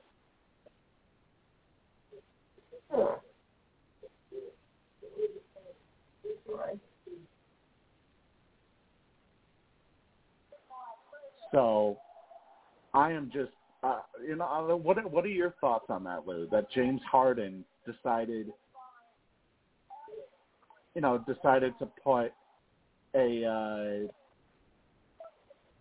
you know, decided decided to put his team before himself and decline all of that money. Wow. Well, I mean, to give him all that money, you know, to put this team first. I mean, you know, that's something you don't that's something you don't see anymore. You know, I mean, with me, I don't think I would uh, give up all that money. But I think he did. I think he made you know a good gesture. He wasn't thinking just about himself, which is what most of these athletes seem to do nowadays. You know, they say, oh, how am I going to make you know, want to go where the most money is and whatnot. I mean, he's actually you know taking a step backwards and thinking about his teammates instead of himself. Maybe we should have more players like that.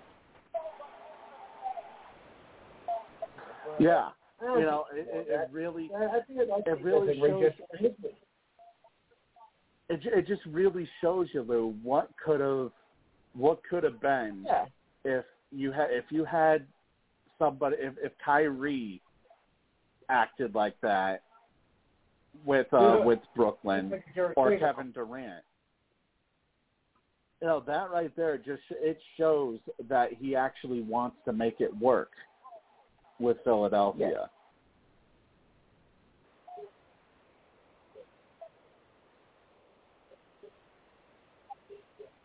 So it's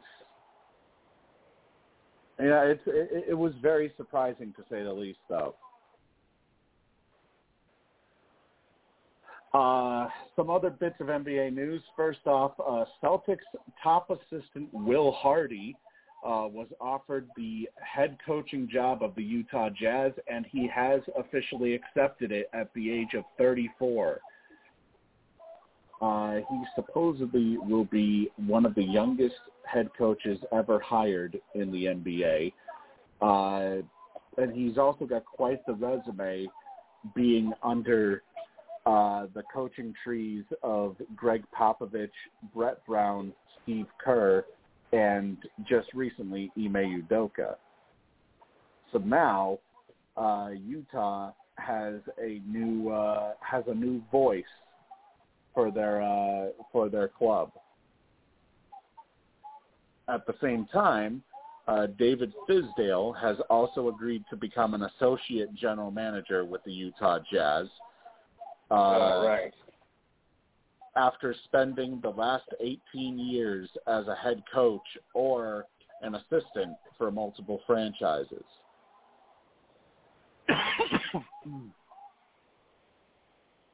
so that's uh you know Utah they are definitely it's they've they've put in work I'll put it that way this uh this in this uh free agent period so far.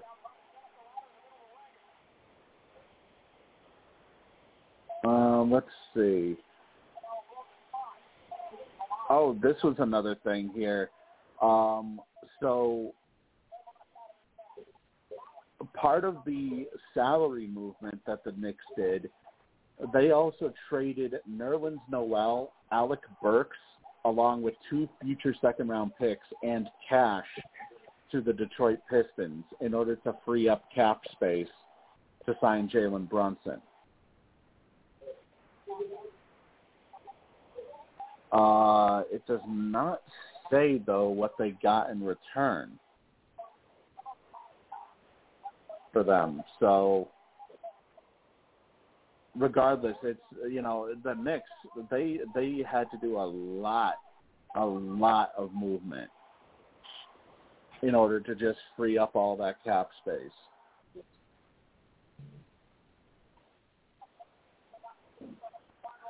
You know what? Let's go. Let's switch gears a little bit and let's talk about the Stanley Cup final. Uh, Colorado actually did it. Yep. And they may uh, they may have actually set the record too for uh, the shortest amount of time that a Stanley Cup has been uh, has been dented into.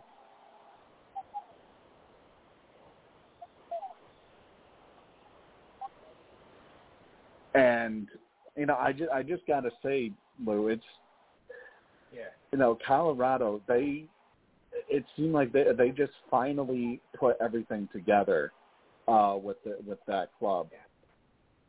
And it's weird because you know, normally Andrei Vasilevskiy is very clutch in uh elimination games, but you know, I guess I guess he just he finally ran out of gas. I mean, uh, Yeah. what do you think? Do you they think? Do you playing, you know, they were playing on injury, you know, because you know even their star player uh, was hurt, and when that happens, when you get into that magnitude, you got every player healthy if you have any chance of uh, of winning, and it did, and it didn't happen. They were just looking like you know like a, a train wreck, and you know that's how they and that's how they lost. Plus, with the Avalanche, you know, Right. too strong on offense, they were faster, uh, bigger, and you know that was another factor in too. So the chances were that uh, Tampa Bay wasn't going to win this at all. I mean, you know, they made a great effort going six games, which most people thought wasn't going to happen either. I mean, you know, I think most of us projected, you know, four or five, so they, um, you know, proved all the experts wrong. But still, when you know, when it was all said and done, they really didn't have much of a chance uh, to beat the almighty Avalanche. Well, hang on one second. Uh, we do have a bit of breaking news here. Uh, something to keep an eye on. Apparently, Brooklyn may have found a suitor for Ben Simmons. Thank God. and it comes in the form of the Utah Jazz, who acquired all of those draft picks. Aha.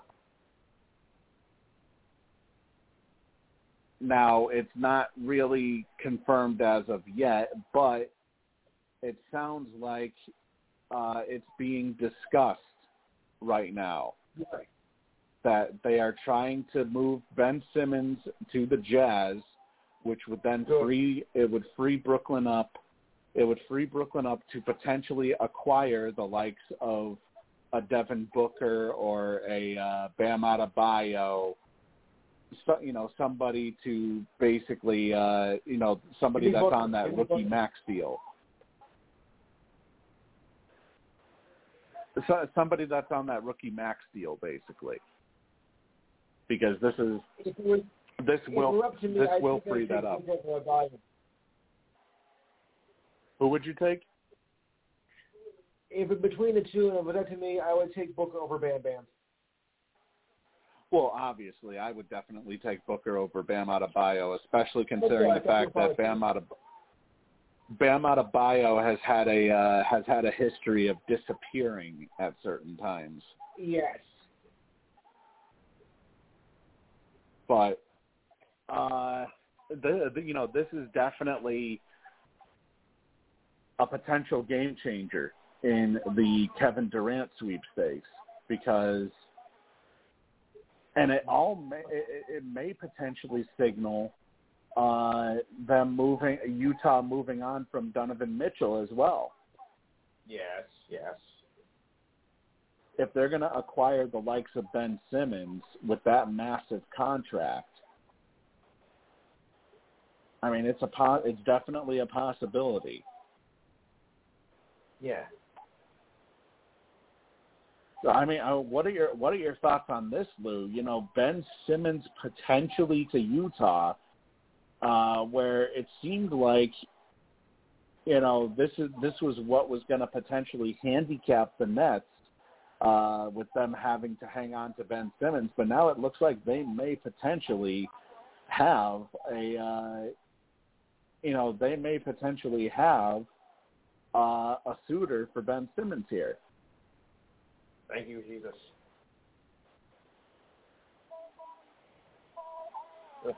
I, I'm just I'm just surprised right now. Ah. That, that would be a welcome relief. I mean, because we had to sell for a second class banana like him, our season would be our season would be shot to hell. I Right. mean, Simmons, is- Simmons, Simmons is considered a dumping ground. Plain simple. So why Utah You know, bag it this one? It kind of makes me wonder if maybe perhaps it might be a star for star swap. Maybe Brooklyn may potentially acquire Donovan Mitchell. Ooh, I love it. I love it. It's a possibility because the trade values are around the same. I like what I'm hearing. around the league, that is. Uh, but that you know that is obviously that is a situation that we will continue to monitor uh, moving forward. But- back to the back to the Colorado Avalanche though. You know, I talked about this previously. Yes. I I almost really do think that uh, that playoff uh you know, play a playoff uh uh what's the word I'm looking for? Playoff fatigue kind of played a factor here. Oh yeah, yeah. Well, this time of year when you get to the final round, fatigue is going to settle for one, especially you know when you dread that you had you know uh, two seven game series and then you played six against the Rangers and you still won. You're dirty no good. Mm. So basically, you know, they were they were, as Jackson Browne would say, running on empty, and they were. So that's basically what happened. And Avalanche had the rest. Of course, a lot of people think, well, they had eight days rest, and sometimes that could lead to rust. But it didn't. But that didn't happen. I mean, you know, they got they got what they needed, and they, of course, the offense uh, didn't let up, even when they lost a few games. But you know, they still hung in there, and that's how they were able to win it. They had all the they had all the ingredients, and they were not burnt out. I mean, just you know, just think about it. How many, uh, you know, how many straight, three straight years of being in the Stanley Cup final. You know, it it has to take a toll on certain players. I mean, also the that, fact that that they didn't have Brayden, the fact they didn't have Brayden Point, that didn't help matters. Uh, if Point would, but if Point would have been healthy, it might have been a whole different outlet. You know, they might have had a chance, maybe to, uh, a slight chance to win. But without your star player like Point, no, not not in the final. That's what did him in. Yeah, no, you know, I maybe it may or may not have made a difference, but it's still, you know, Brayden Point is still one of the top players on the on the uh, on the Lightning. No question. However, though, however, though, you know, the Lightning were being outscored the almost the entire uh, yes. the entire series. So, you know, it probably wouldn't have made as much of a difference. No. As for that game, you know, as for that game three call, sorry, I fantasy six men on the ice. If Yeah, Tampa Bay didn't like it, well, TS. Yeah, I still, I still, I still say that there were six men. Uh, there were six men on the ice. Uh, that one Colorado win. Uh, we can argue that. We can argue that till till the end of the world, but uh, You know- you know, but I won't go. I won't do that. You know, one one of the you know one of the things that I loved though is the fact that uh, Nazem Kadri took the time to to start to throw shots at uh, at the Toronto Maple Leafs after his uh, after they ended up winning the uh, the cup. Basically, he threw shots at Kyle Dubas, the uh, the GM of the Maple Leafs, uh, Yeah. talking about how he about how he would never. Uh, I guess Dubas made a couple of comments that really stuck out. Uh, you know about Nazem Kadri, about how Kadri was a was a was a failure basically and would never win a title, but yet Nazem Kadri is a Stanley now. Cup champion now. Yeah, exactly. so, you know, I just I just love it. I I I love the fact that he took had to have uh, one, he he took the opportunity to you know fire those shots at his former club. Yep. Revenge is the best dish served cold, as they say. Yeah. Uh, let's see. There was a huge deal that actually went down, though, apart from the Stanley Cup Finals. Uh, the Los Angeles Kings they acquired le- uh, left winger Kevin Fiala from the Minnesota Wild Oh yeah. in Oh, exchange yeah. in exchange for the number 19 pick in this year's draft, as well as prospect Brock Faber.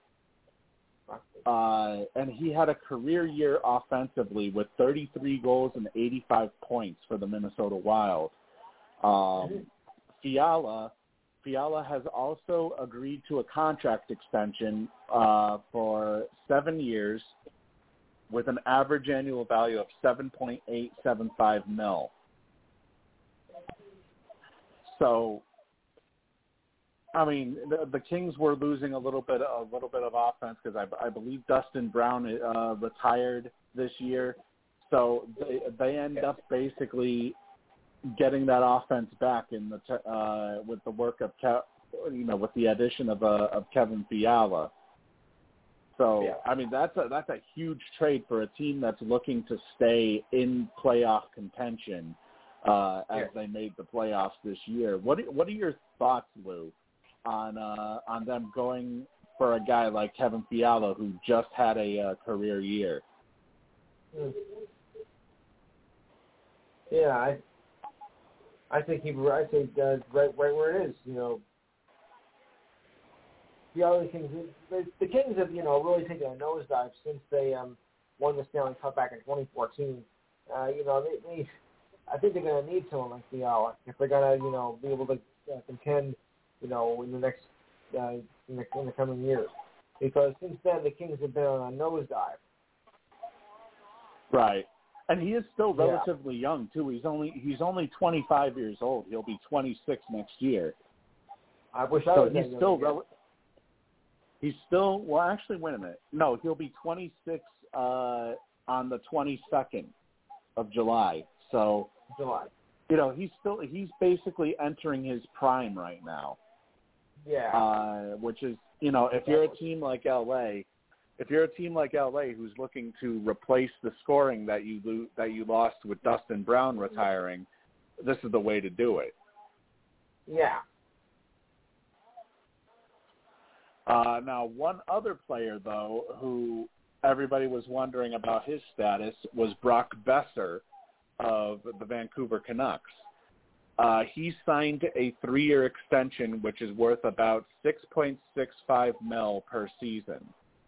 Uh, so, needless to say, he's going nowhere, and the trade rumors should probably end uh, when it comes to Brock Boeser. He notched 23 goals and 23 assists in 71 games this year for the Vancouver Canucks. Mhm. And speaking of Vancouver, uh, they are going to be well represented in this year's Hockey Hall of Fame class. Uh, Yeah. The Sedin brothers, Henrik and Daniel Sedin. Yeah, Hen- Henrik and Daniel Sedin, who are part of the, uh, they're actually part of the front office now in Vancouver. Uh, they are two of the nominees, along with Daniel Alfredsson of Ottawa Senator fame, uh, Roberto Luongo, who is a longtime Vancouver Canuck, uh, along with Riikka Sallinen and Herb Carnegie will be will go in uh, as part of the builder uh, portion of the Hockey Hall of Fame. Isn't there a third Sundin that was involved in, in the NHL? A third Sedin, Yeah. Or are you thinking of Sundin? Okay, yeah, that might be it. Yeah, you might be thinking of Sundin because, as far as I know, I don't think there was a third Sedin. Okay, okay, that's what that's what threw me off. Yeah, it sounds so similar too. Yeah, they do. Uh, I mean, literally, the only thing Yeah. that's different is one has an one has an E, the other has a UN. Those are Okay, literally yeah. that's literally the only difference. Ah, those Europeans. But you know, I will say I will say this though. Uh, as far as the Sedin twins go, it is it is kind of a, a a crime that they didn't win a Stanley Cup in their time with uh Yeah, in their time with Vancouver.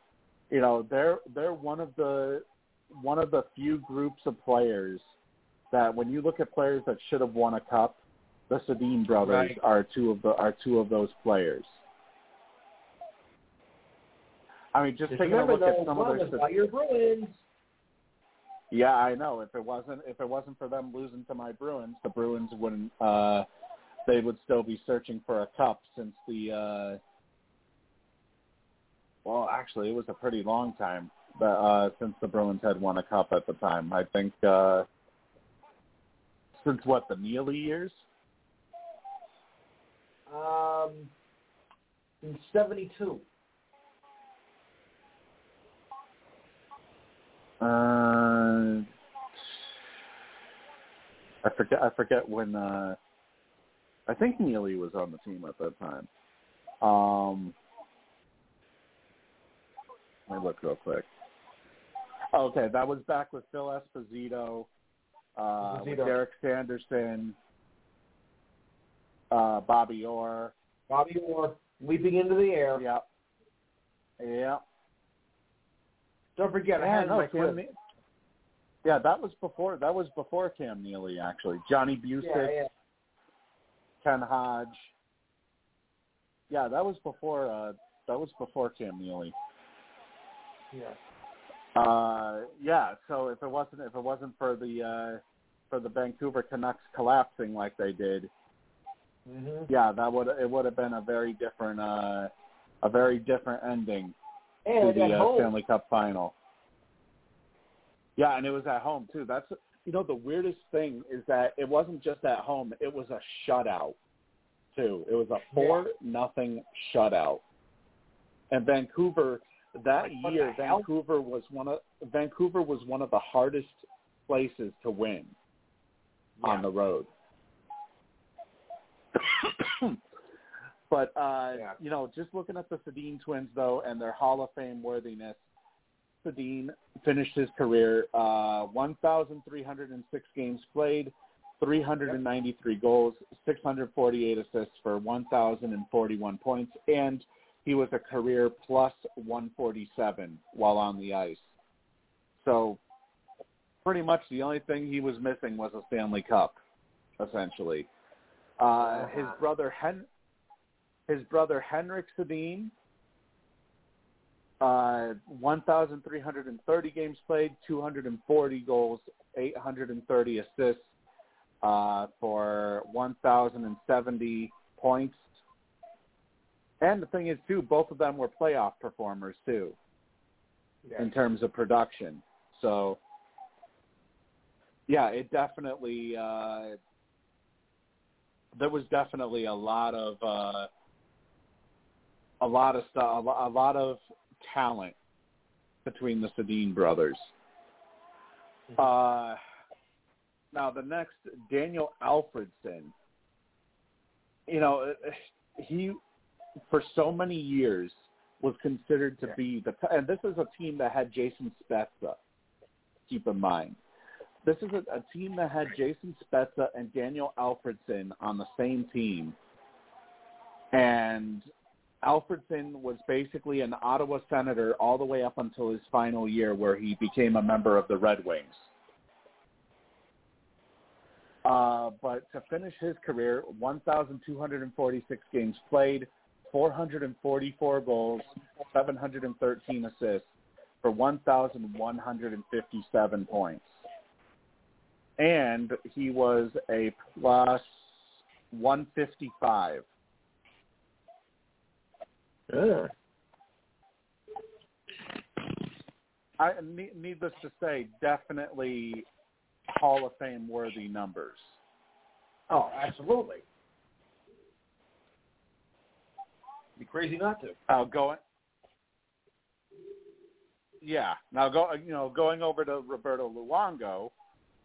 Roberto Luongo uh, obviously spent a majority of his career with the uh, Vancouver Canucks. Uh, He he actually had a few a few places: the Florida Panthers, Vancouver Canucks. Actually, no, he went back to Florida. So technically, Right. I think he was with I think he was with Florida most of his career. hmm Regardless, though, regardless though, 1,004 1,044 games played. Uh, he had a career record of 489 and 382, or, or I mean, yeah, 489 and 392, uh, with 33, 33 ties and 91 overtime or shootout losses. Yes. And he had a career goals against average of 2.52 and a career save percentage of 91.9%. Needless to say, definite, you know, definitely uh, Hall of Fame, uh, Hall of Fame worthy stats for uh, Oh, for uh, Roberto Luongo.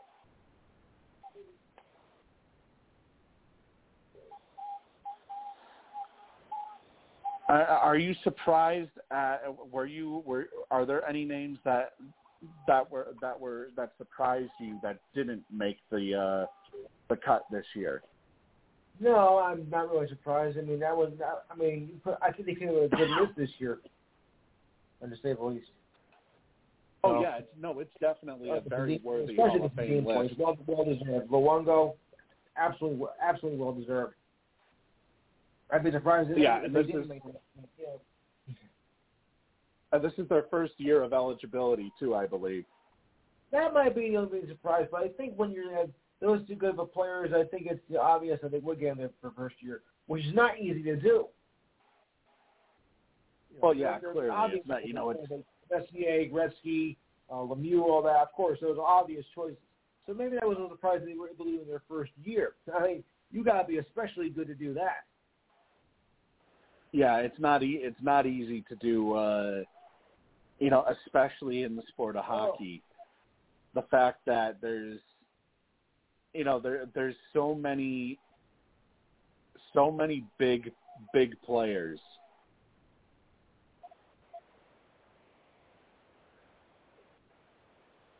It's it, it, it's basically there. There's a lot to choose from, essentially.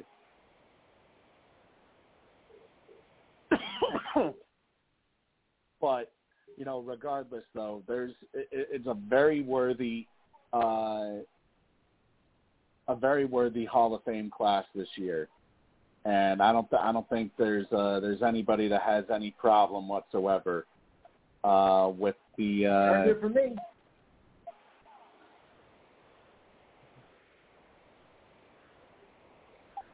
Yeah, it, it, it's it's uh, it's definitely it's definitely a very good class.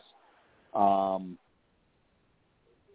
some other bits of news around the league: uh, the San Jose Sharks. They I don't know why it took them this long, but they fired head coach Bob Boughner, uh, which is you know it's very odd considering the fact that most uh, most of all the uh, available candidates have already been picked up. Um, but they decided that basically it was the best interest in the club to allow the next Sharks general manager to have full full autonomy related to the makeup of the on ice coaching staff moving ahead. Uh, they also let go of all of the assistant coaches, uh, John Madden, John MacLean, and Dan Darrow. So Yeah. basically, San Jose has to replace their entire coaching staff. along with uh, you know finding a permanent general manager.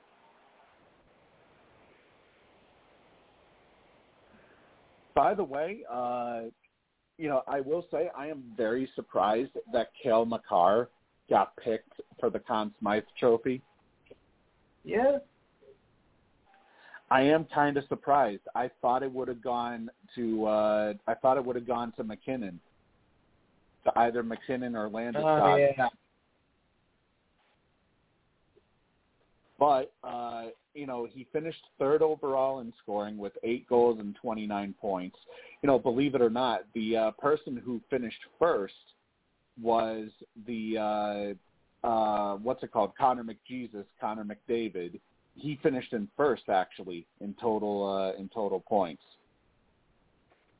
Right.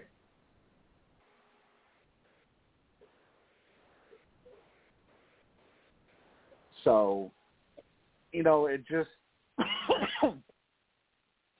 I guess I'm kind of surprised because it's a defenseman, but the Ah. fact that he does have he had 8 goals and 21 assists during the playoffs this year, maybe I shouldn't be all that surprised cuz I guess he was the highest total uh for oh yeah, he did pass MacKinnon actually. MacKinnon had tw- had 13 goals and 11 assists. Uh, but Cale Makar beat him out by about five points. So, yeah, Cale Makar got the Conn Smythe Trophy uh, for the playoff MVP. And I'm not surprised. Uh, he, he, had, he had remarkable numbers, so I wasn't surprised at that at all. and plus, plus, he also won Rookie of the Year this year, I believe, didn't he? Or was Yeah. it the Nor- or was it the Norris Trophy? I think it was no, the it was Norris. the Nor- yeah, it was the Norris Trophy that he won. yes. Um, not just that, but uh, you know what? What maybe even uh, you know, I think what's also impressive as well is the fact that I'm, try- I'm trying to remember who it was. Um, was it Valeri Nichushkin? I forget who it was, but one of the uh, one of the Colorado Avalanche actually played with a uh, I think it was like a torn Achilles or something. Like he literally had to be carted after after the Stanley Cup celebration and everything. Once they got off the ice, he had to be carted to the Yeah. uh, uh, what's it called to the locker room. After this operation. Wow. I'm trying to hang on. I'm trying to find out who it was. Um, one thing I did I I did notice that Gabriel Landeskog ended up breaking his skate when blocking one of the uh, one of the shot attempts. Yeah, I've heard that.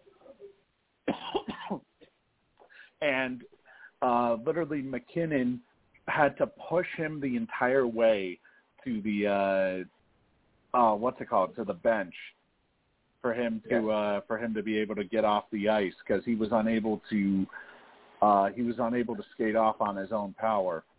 Um, okay, yeah, it was it was Nichushkin. Uh, Valeri Nichushkin played with a nasty foot injury, uh, and it said he couldn't get his skate on without medical assistance.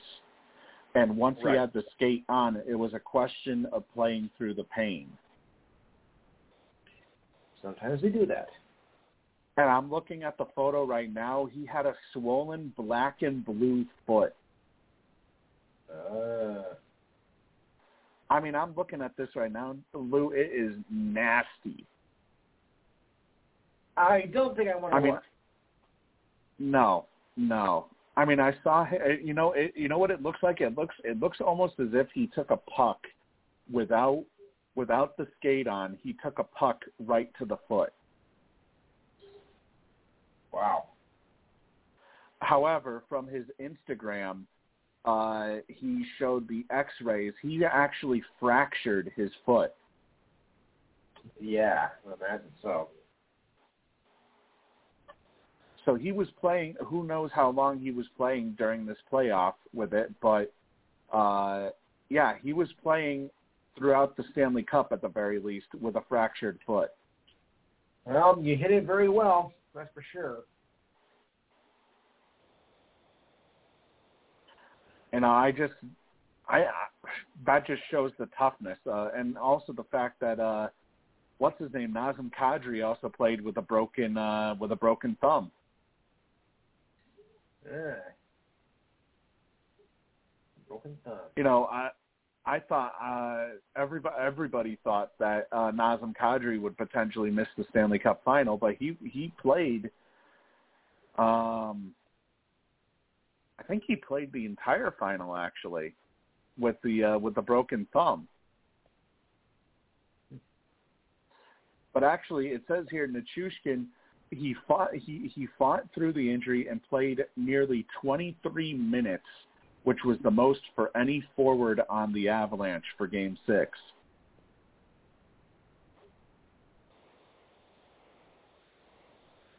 I mean that I'm still looking at that foot right now. that is absolutely nasty. I'm sure. Ooh. Oh my God. Um, uh, some other bits of news. Derek Lalonde has officially been named the new head coach of the Detroit Red Wings uh, after being part of the Tampa Bay Lightning for the last four years. Uh, let's see. Yeah, he spent the last four years as an assistant coach with the Tampa Bay Lightning, and uh, it looks like he is ready to go for Detroit. Meanwhile, Boston has officially announced Jim Montgomery, the former Dallas uh, Stars coach, as a as their new head coach, uh, the 29th in Boston's franchise history. now this is kind of weird because uh, Montgomery, who had been an assistant coach with the Blues for the last two seasons, he was originally fired by Dallas because of I, I guess there was some sort of alcohol abuse or something. Uh, he ended up saying something, I guess, at the uh, holiday uh, party for the team. One of the in his in his final year with Dallas, and basically he essentially was forced to resign, essentially as the coach of the uh, of the Dallas Stars back then. But apparently he's gone through rehab. Uh, and the thing about Montgomery is they say that he is a player's coach. So that's, you know, for a team that supposedly had confrontations with their former coach and Bruce Cassidy, Jim Montgomery is the guy that you he's the one guy that you want to that you want to have replace uh, Bruce Cassidy. so that was a huge uh, a huge win for the Boston Bruins, and uh, there's a rumor that apparently David Krejci may potentially return next year officially to the Boston Bruins. So they may potentially have their second line center. Uh, elsewhere in the league for the New York Islanders, Zdeno Chara is not ready yet to make a decision on his NHL future, and he plans to wait until September, according to his agent Matt Keator. Uh, said he's going to take the summer with his family to assess where he's at physically, where his family's at, and then make a decision in September. Uh, so basically, you know, he's not going to really have much uh, have much time to get ready for the season. Then, if he's going to make a decision in September. But uh, this year, in 72 games for the Islanders, he posted two goals and 14 points, uh, along with 90 blocked shots, and was still very physical, 125 hits and 85 penalty minutes. uh, one of the big winners, though, of this uh, playoff was Nick Paul the fourth line uh, fourth line player for the Tampa Bay Lightning. He officially signed a seven year, twenty two million dollar contract with the Tampa Bay Lightning, uh, which is a significant raise over his two year, two point seven million dollar deal. Uh, but he had 16 goals and 16 assists in 80 games for the Lightning this year, along with five goals and four assists in 23 playoff games, despite playing through an MCL sprain as well as a shoulder AC joint sprain. So uh, the Tampa Bay Lightning lock up one of their young players uh, for the foreseeable future. Uh, also, Anthony Duclair apparently injured his Achilles tendon during off-season training uh, so he is expected to undergo surgery and sounds like he will be sidelined for an extended period of time. Who knows if he will be ready for the start of the next season for the Florida Panthers. Uh, this year, he posted career highs with 31 goals and 58 points in 74 games. So that could be a potentially big loss for Florida, depending on how long uh, he has to miss. Uh, oh, you know what, Lou? You know what we should talk about? Uh, there are some rumors that are floating around college uh, sports. In particular. Uh, it looks like it looks like that uh, it looks like that alliance between uh, the Big Ten, the Pac-12, and I forget what the other yeah. uh, what the other uh, uh, conference was uh, that basically they tried to band together in order to get rid of the SEC, in order to take on the SEC. Well, apparently that yeah. alliance is dead. That alliance is dead now because uh, USC and UCLA are planning to head to the Big Ten as early as 2024. Dumb. It doesn't really make sense when you consider the uh, when you consider where all of the teams are situated within the uh, within the Big Ten and the Pac-12. USC, uh, USC and UCLA. USC know, USC know about playing in you know three thousand miles away, playing up against like Penn State, Minnesota, Michigan, Michigan State. Well, they don't they don't play those teams that if they, they don't play them very often, once every like three or four years, and they got to travel all those miles. I mean, it doesn't make any sense. Not to mention a geographical stupid, uh, you know, being a stupid geographical imbecile to begin with. I mean, this is just completely exactly. You might that's, stay on the conference. you know, that's the thing I was going to say is the fact that uh, literally USC and UCLA are the only two teams on the western part of the United States in that yeah. in that conference assuming they officially go through with the move. And apparently the major topic of discussion here was the Big Ten's media rights. That's why uh-huh. USC and UCLA are moving from the Pac-12. I'll sum it for you in one word, Steve. And I think you know what the world is going to say. Dumbass. Thank you. Now, it sounds like though this is the beginning of a larger story though, because uh-huh. chatter chatter has emerged about this potentially trending into two mega conferences with the Big 10 being on Fox and the SEC being on ESPN. So it sounds yeah. like the Big 10 is trying it sounds like the Big 10 is trying to pursue a super conference with this right. move. Which I don't know. I mean, they can try to compete with the SEC all they want, but the SEC is the SEC. Yeah, and you don't mess with. you don't mess with the SEC, and not just No. that. The rumor, the rumor is, the SEC is going to be adding three new teams in the near future. That being mm-hmm. Clemson, Florida State, and Miami. Yeah. The Miami Hurricanes, that is. You go from Big East to ACC to this. What's next? I mean, it's you know, I, I think it's a bad move for Clemson first of all because Yeah. Y- y- Clemson they have an easy schedule compared to the SEC.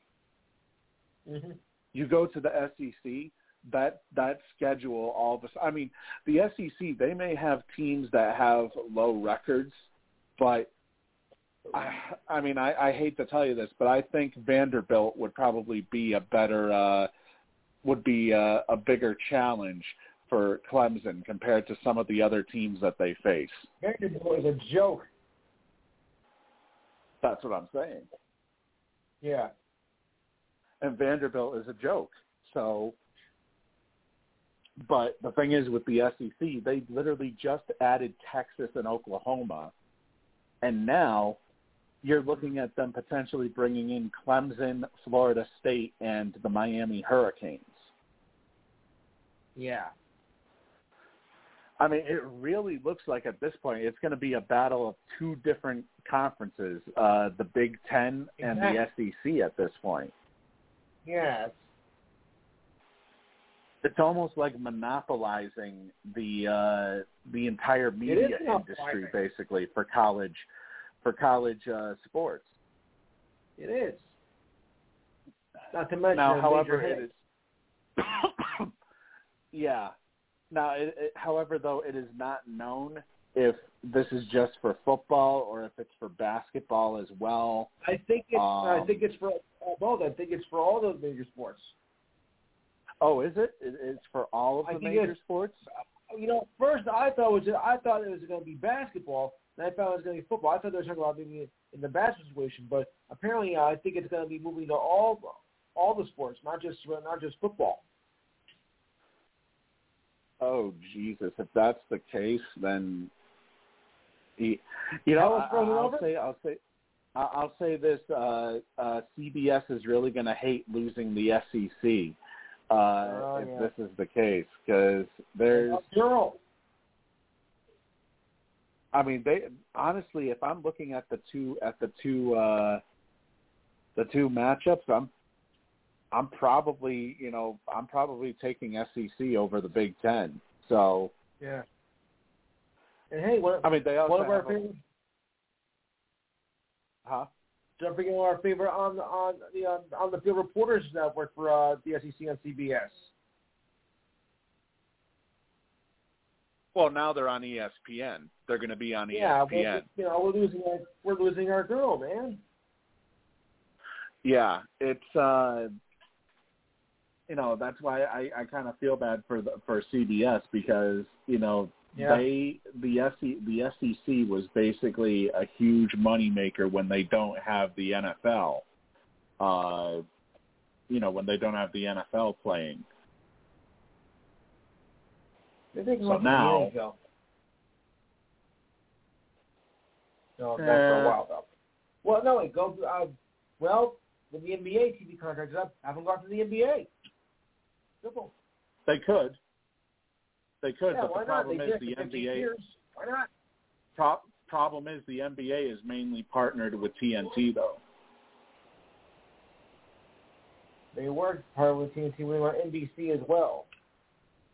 Yeah. I don't think well, I mean, the thing is I don't well, think look, does TNT and T? Well, wait, because TNT and CBS shared the NCAA, so why not? I, I think it could work. They work well in college. Why can't they work it well in the pros too? The problem is though is that CBS and NBC are rival uh are rival uh companies Networks. in terms of in terms of networks, Yeah. yeah. Yeah.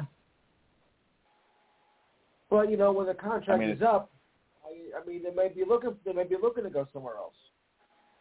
Yeah, possibly. It's a thought. Now we do it is a thought, yeah. Now we do have a bit of we do have a bit of controversy in in Major League Baseball. I don't know if you've heard of this, Lou. Again, Uh, but it involves Freddie Freeman and yeah. why he fired his agent Casey Close. That's what I'm trying to figure out. So- I mean, he helps with negotiations, and all of a sudden you want to fire him? Well, uh, apparently it was revealed last week when he when he uh, went back to Atlanta with the Dodgers. Yes. It turns out apparently uh, his his former agent had received a final offer from the Atlanta Braves, which was Oh, basically yeah. the same. It was basically the same dollar amount as the Dodgers, but with one less year.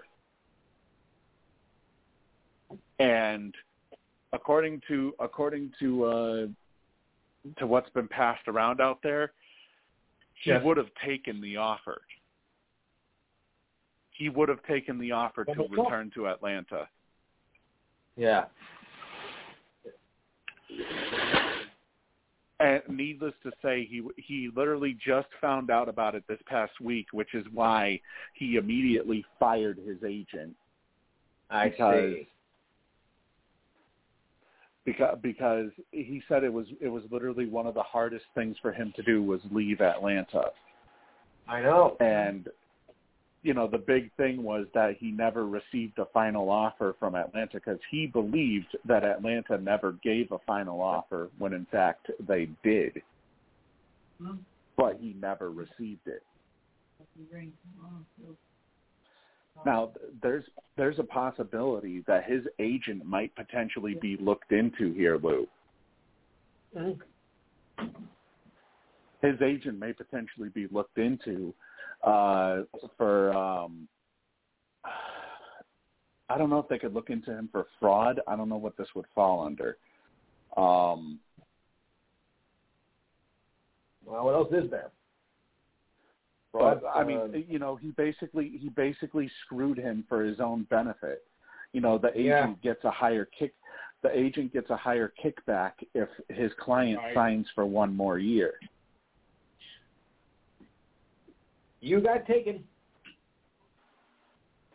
So, I mean, it's entirely possible that uh, you know he could potentially maybe sue his former agent, possibly. Go for it. I think he has all the right to sue.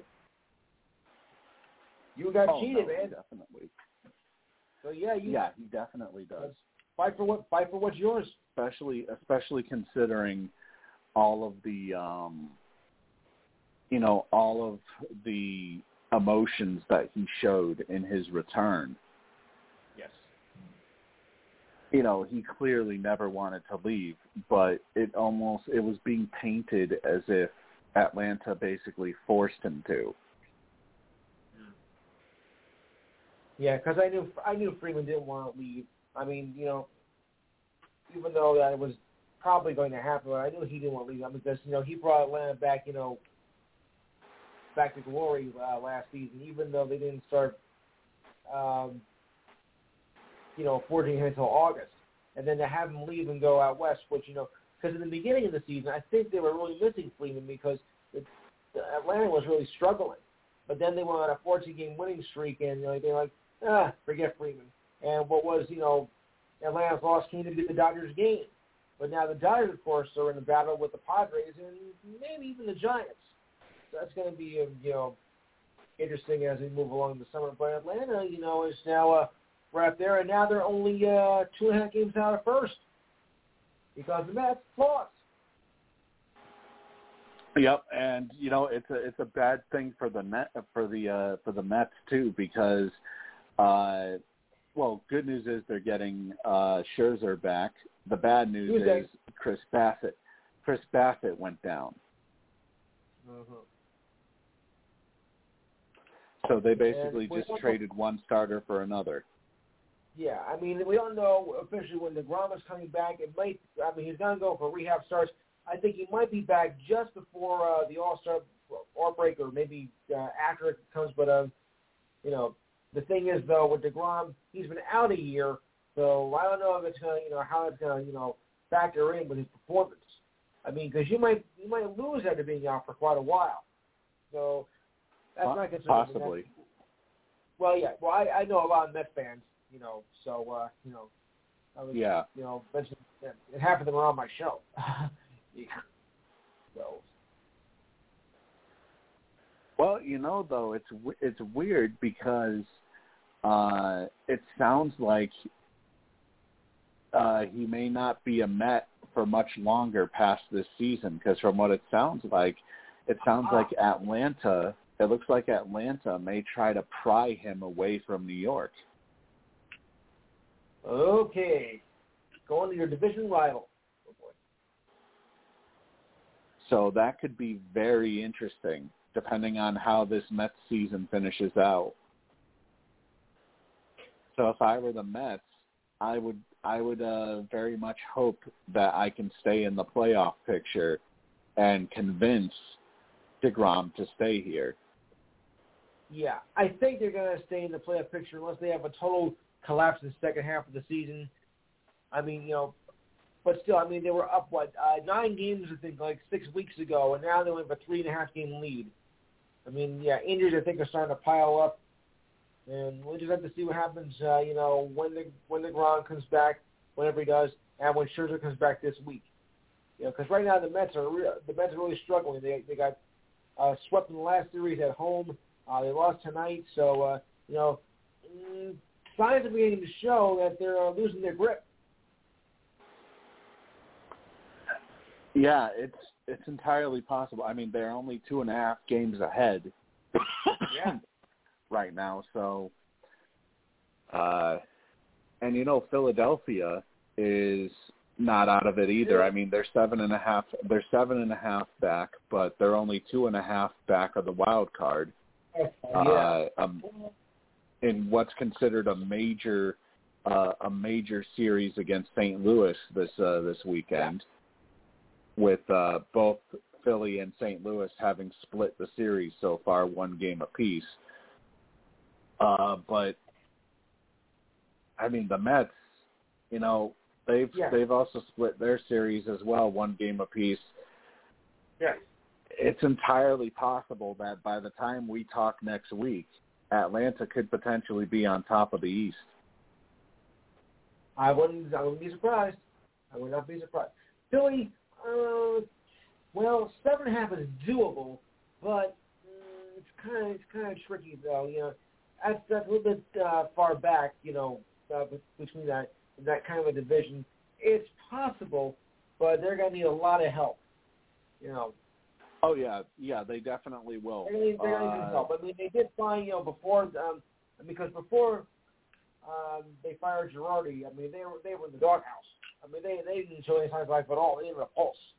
But you know when Girardi got the axe, they started doing better. Yeah, But, because know, they started like, playing- Come back from seven strokes from a from a golf championship, and uh, you can't make that up. You know, uh, just like that. That's gonna take that's gonna you know take a lot more moves on on their part. So we have to think it that way. I'm not giving up on Philly just yet, but uh, if you're gonna make a move, you better do it right now, Buster. Right. And and Yeah. you know the only reason why they the only reason why they made that comeback is because they they started playing their younger players. So Right. you know that that plays a huge Sorry, role, Joe. obviously. But that's part of the reason why he got uh why Girardi got fired. Yeah. Who'd have thought But though? uh after he got fired, they got better. Who'd have thought? exactly. But uh you know what? That is gonna that is gonna do it a little bit for us tonight. Um I'm kind of pretty much at the end of my uh of my list here. Uh so we will be back next uh we will be back next Well, Saturday hang night on. for I got, another I got one for you. I got one for you. Okay. Uh, we didn't discuss. Well, I don't know how big are for this, but what about the College World Series that we just uh, wrapped up? Oh yes, I you know I I. I, I completely for, I completely forgot about the College World Series because Ole Miss. um yeah, Ole Miss who ultimately ended up eliminating uh the Arkansas Razorbacks. Uh yeah, they I do know they they swept Colorado or not Colorado, Oklahoma, I believe, right? Oklahoma. Yep. They were Yeah, the, they ended were up the last four to get in, and they survived. I mean, you want to talk you want you want to talk about uh about unlikely. You know, anybody Yeah. that uh that anybody that put down a bet on Ole Miss at the beginning of the uh tournament probably you know, probably Yeah. made out like a like a bandit in terms of uh I don't know what the odds were actually. Hmm. I don't know what the uh, nobody really pays attention to the odds in college baseball, especially in this part of the country. I mean, we kind of put that on the back burner. You know, that's that's more like you know in the, in the south and the, in the west. Um, you know, that's popular over there. Here, it barely is a blip on the radar. So I don't know what the uh, odds on that, but I wouldn't be surprised that they, uh, you know, got better odds for next year. Uh, possibly. I mean, it depends. You know, they finished off the season 32 and 22 this year. Um, Not bad. I think it depends. I think it. I think it depends on who they may potentially lose to the draft. Um, you know what kind of recruits they have coming in for next year. Uh, but looking at, let's see, they got through Arizona, they got through Miami, uh, then they got through Arizona again, four to three, and then they uh, they became the regional champion, right. which then going to the College World Series. Wait a minute, hang on. No, then they had the Super Regionals, where. Wait a minute. Where's the other part of the bracket? Uh, they ended up facing off against Southern Missouri, I think. Or is that? Yes. yeah, Southern Missouri. They ended up Yeah. sweeping Southern Missouri to get in. That Um, became Southern. Yep, and then they ultimately advanced out of bracket two. Uh, out of Stanford, Auburn, Arkansas, and themselves, they ended up advancing out of bracket two by winning over Arkansas. Um, wait a minute, did they lose a single game at all? I think they Well, did. besides Arkansas. Besides Arkansas, did they lose a single game? Um, I'm trying to think, but no, I don't think. Other than Arkansas, I don't think they did lose a single game. Okay, so it must have been yeah, Arkansas must have been their only loss then. Yes. Um, and they faced off against Oklahoma, Mm-hmm. who let me try to find them. Oklahoma, they had they they were in the Gainesville bracket uh, against Florida, Liberty, and Central Michigan. Yes. They eliminated Virginia Tech in the Super Regionals Not surprised. to then get in, and they eliminated or they survived past Texas A&M, Texas, and Notre Dame. Like honestly, that wasn't really much of a challenge though, uh, as far as Notre Dame went. So, you know what? I, I guess I'm not really that surprised that Ole Miss ended up winning, because Really? honestly, bracket bracket two was probably more of a challenge Okay. compared to because because here's the thing Arkansas wasn't ranked this year, No. but yet but yet they're they're considered to be one of the better college teams. How do you become one of the better college teams without being without being ranked? I think it's because of the timing of their losses Okay. Okay. Yeah. this year.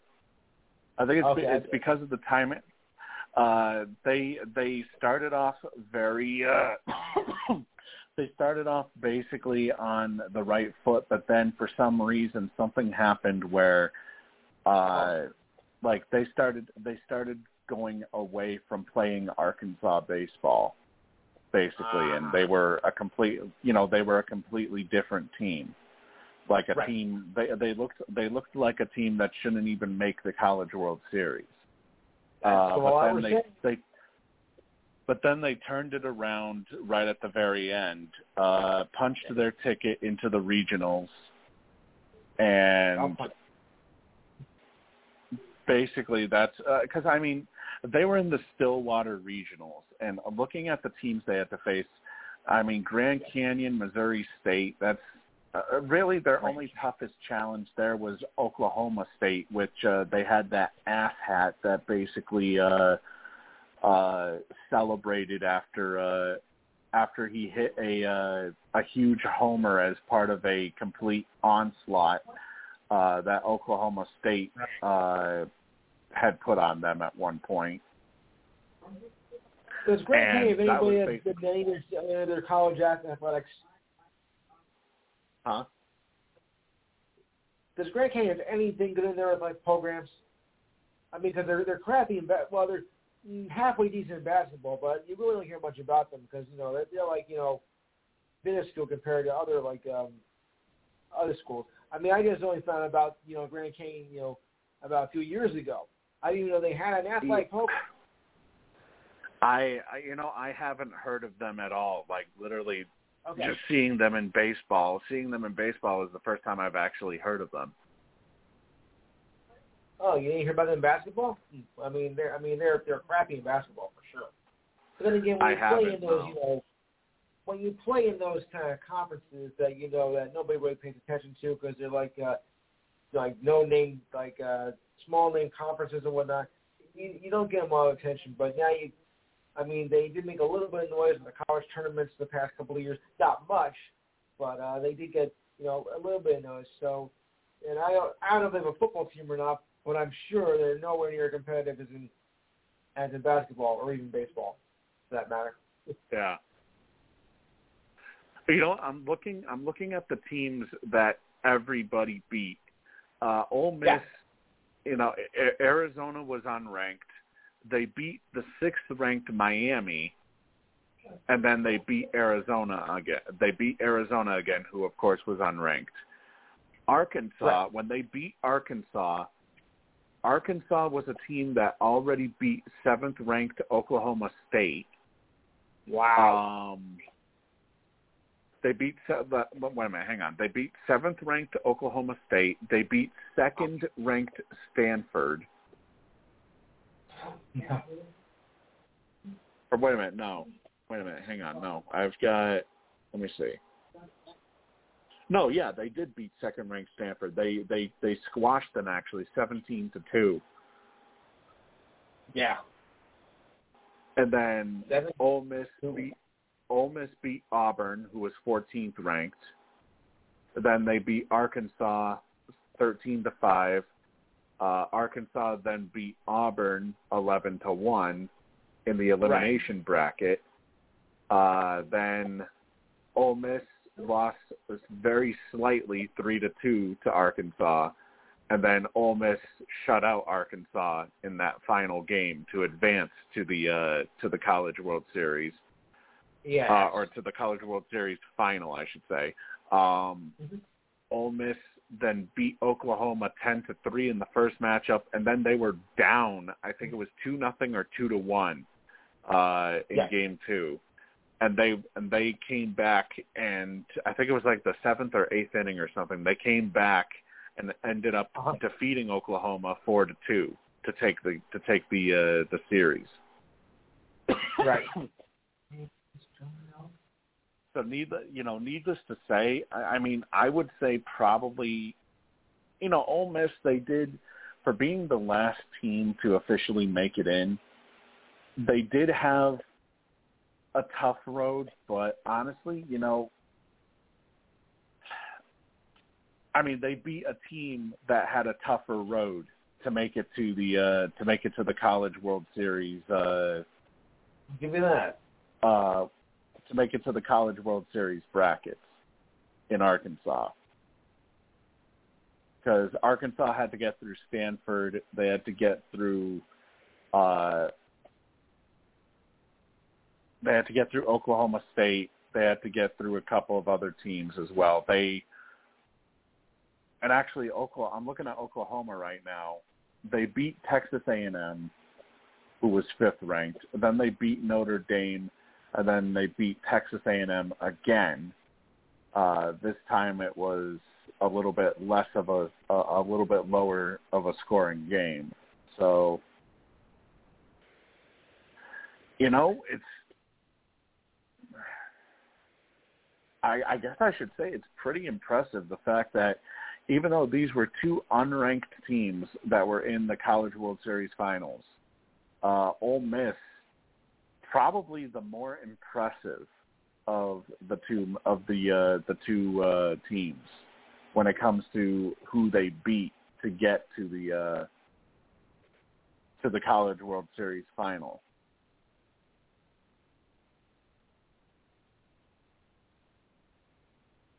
So, you know, regardless though, I mean, I, would be very surprised if Ole Miss makes it back there again.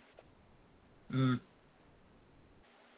I would be very, very surprised I because think we all would. you know every year it's something different. You know, Yeah. the uh, the roster the roster is going to be completely different every year. right, Um, right. so you never know. Uh, we do actually have a bit of an interesting bit of news. Uh, Donald Cowboy Cerrone has officially retired from the sport of mixed martial arts Smart move. with a 36 and 17 record with two no contests after losing Ah. tonight by guillotine choke to Jim Miller. He I officially took off he took he took off his gloves and uh, officially laid them on the mat, uh, announcing his retirement. Yeah.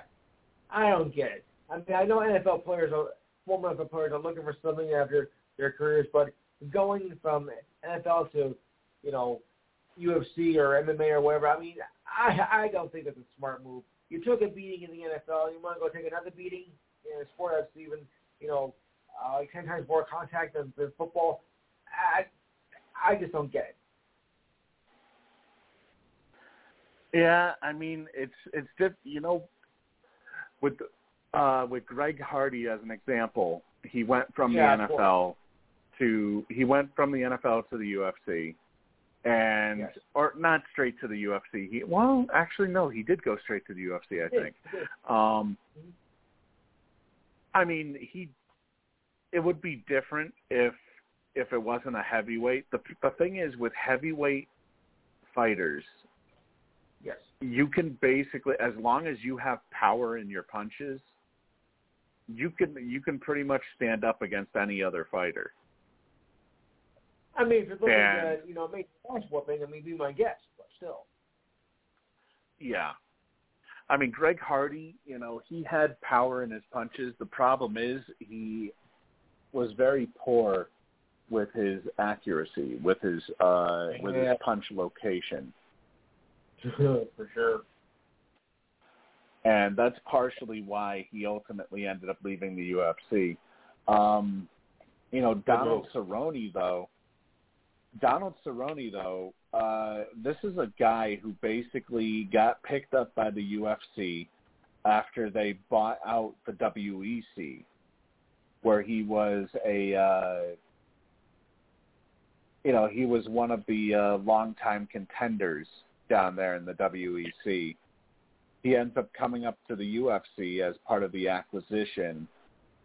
Um, and for the most part, he was probably one of the more electric fighters of recent years uh, Uh-huh. to have fought in the UFC.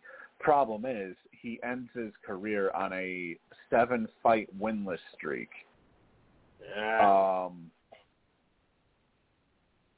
originally, one of the the no contest was originally a majority draw, but uh, it was overturned after his opponent tested positive for marijuana. So Okay. that ended up becoming a no contest. Uh, but Marijuana.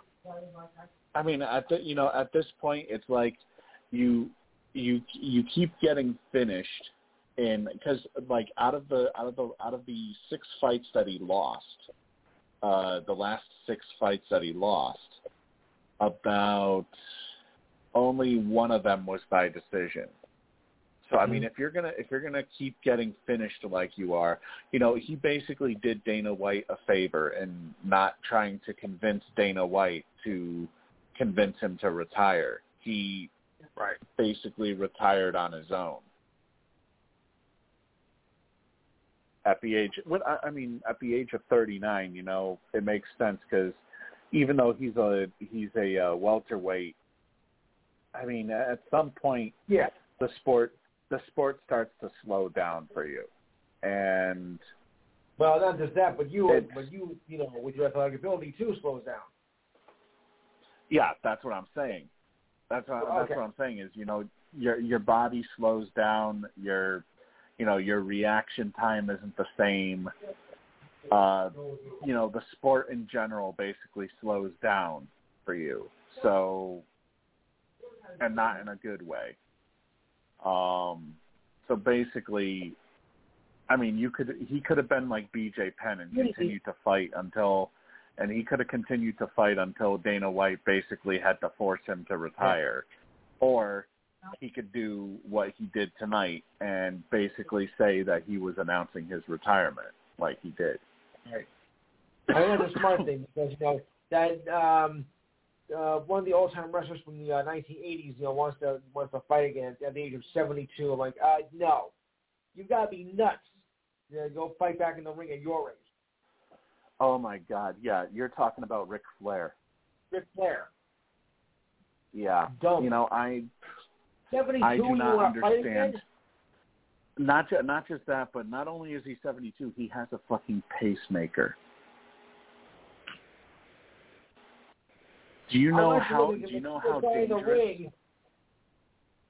Do you know how dangerous this is going to potentially be? I mean, he's consi- he's calling it his last match he could potentially die in that ring. That's what I'm saying. If you want to commit suicide in the ring, which looks like what you're doing, he could potentially die in that ring if something if if if one thing happens, you know, one wrong uh if Yeah. one chop in the wrong location happens, you know, he could he could basically drop dead right in the middle of the ring. yeah. Well, maybe well, over time, I'll come to a sentence and like call it off, which would be the smart thing to do. Well, he enters the ring for the last time on at the end of July here, July July 31st. Day after my mother's birthday. So I, I mean the the card from what it looks like the the card that he's going to be on, uh, what they're Yeah. dubbing uh, the, they're dubbing it as Ric Flair's final match. Uh, Yeah. I mean it looks it looks like it's going to be pretty stacked because uh, I'm seeing a whole bunch of uh, a whole bunch of name wrestlers from Impact Wrestling. I know they got uh, some people from New Japan Pro Wrestling that are coming in. Uh, which, by the way, New Japan Pro Wrestling, their event that they had Forbidden Door with AEW was absolutely fantastic last week. Um, I'll bet. yeah, it's. It, it, I'll, I'll put it this way. You know, uh, being a fan of the WWE for so many years, uh, Yeah. getting to getting to see a Japanese style of wrestling, it is so much different. You know, uh, a lot of people wonder, you know, are people going to like a, the Japanese style of wrestling? And it, it just it just looked so. It looked so much better than some of the matches that you see going going on uh, in the WWE. Yeah.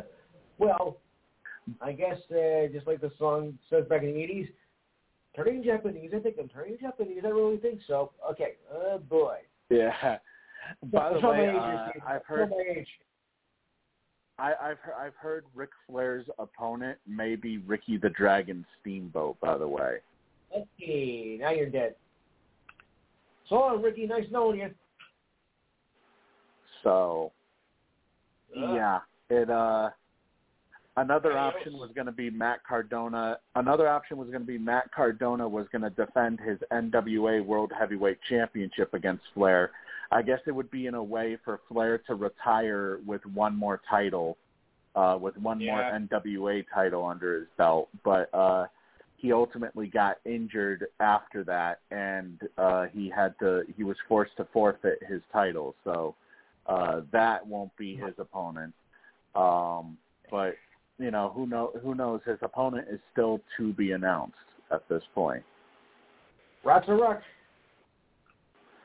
But anyways, uh, that is we got about only two minutes left uh, on tonight's show, so uh, I want to thank uh, Lou obviously for uh, for joining me as always. Thank you to Kyle for calling in tonight, Yeah, and thanks, thank you to Alex for stopping by as well. Uh, we will be back next week for another edition of Sports Whispers Weekly. And as a reminder, uh, everybody stay tuned for the Big Brother uh, recap podcasts are going to be starting soon with the cast expected to be announced this week. Uh, we will probably have a cast assessment combined with a recap show this week, uh, probably on Friday night, depending on what Jim has planned. Um, we will probably have an interview podcast as well uh, some point this week. So those who are wondering, keep an eye on Blog Talk Radio, and uh, we will get so that information to you guys when we have it. So uh, until then, everybody have a good rest of your weekend, and we will see you guys next Saturday night for another edition of Sports Whispers Weekly. And happy Fourth to you all. With the Lucky Land Slots, you can get lucky just about anywhere. This is your captain speaking. Uh, we've got clear runway and the weather's fine, but we're just going to circle up here a while and uh, get lucky. No, no, nothing like that. It's just these cash prizes add up quick. So I suggest you sit back, keep your tray table upright, and start getting lucky. Play for free at LuckyLandSlots.com. Are you feeling lucky? No purchase necessary. Void where prohibited by law. 18 plus terms and conditions apply. See website for details.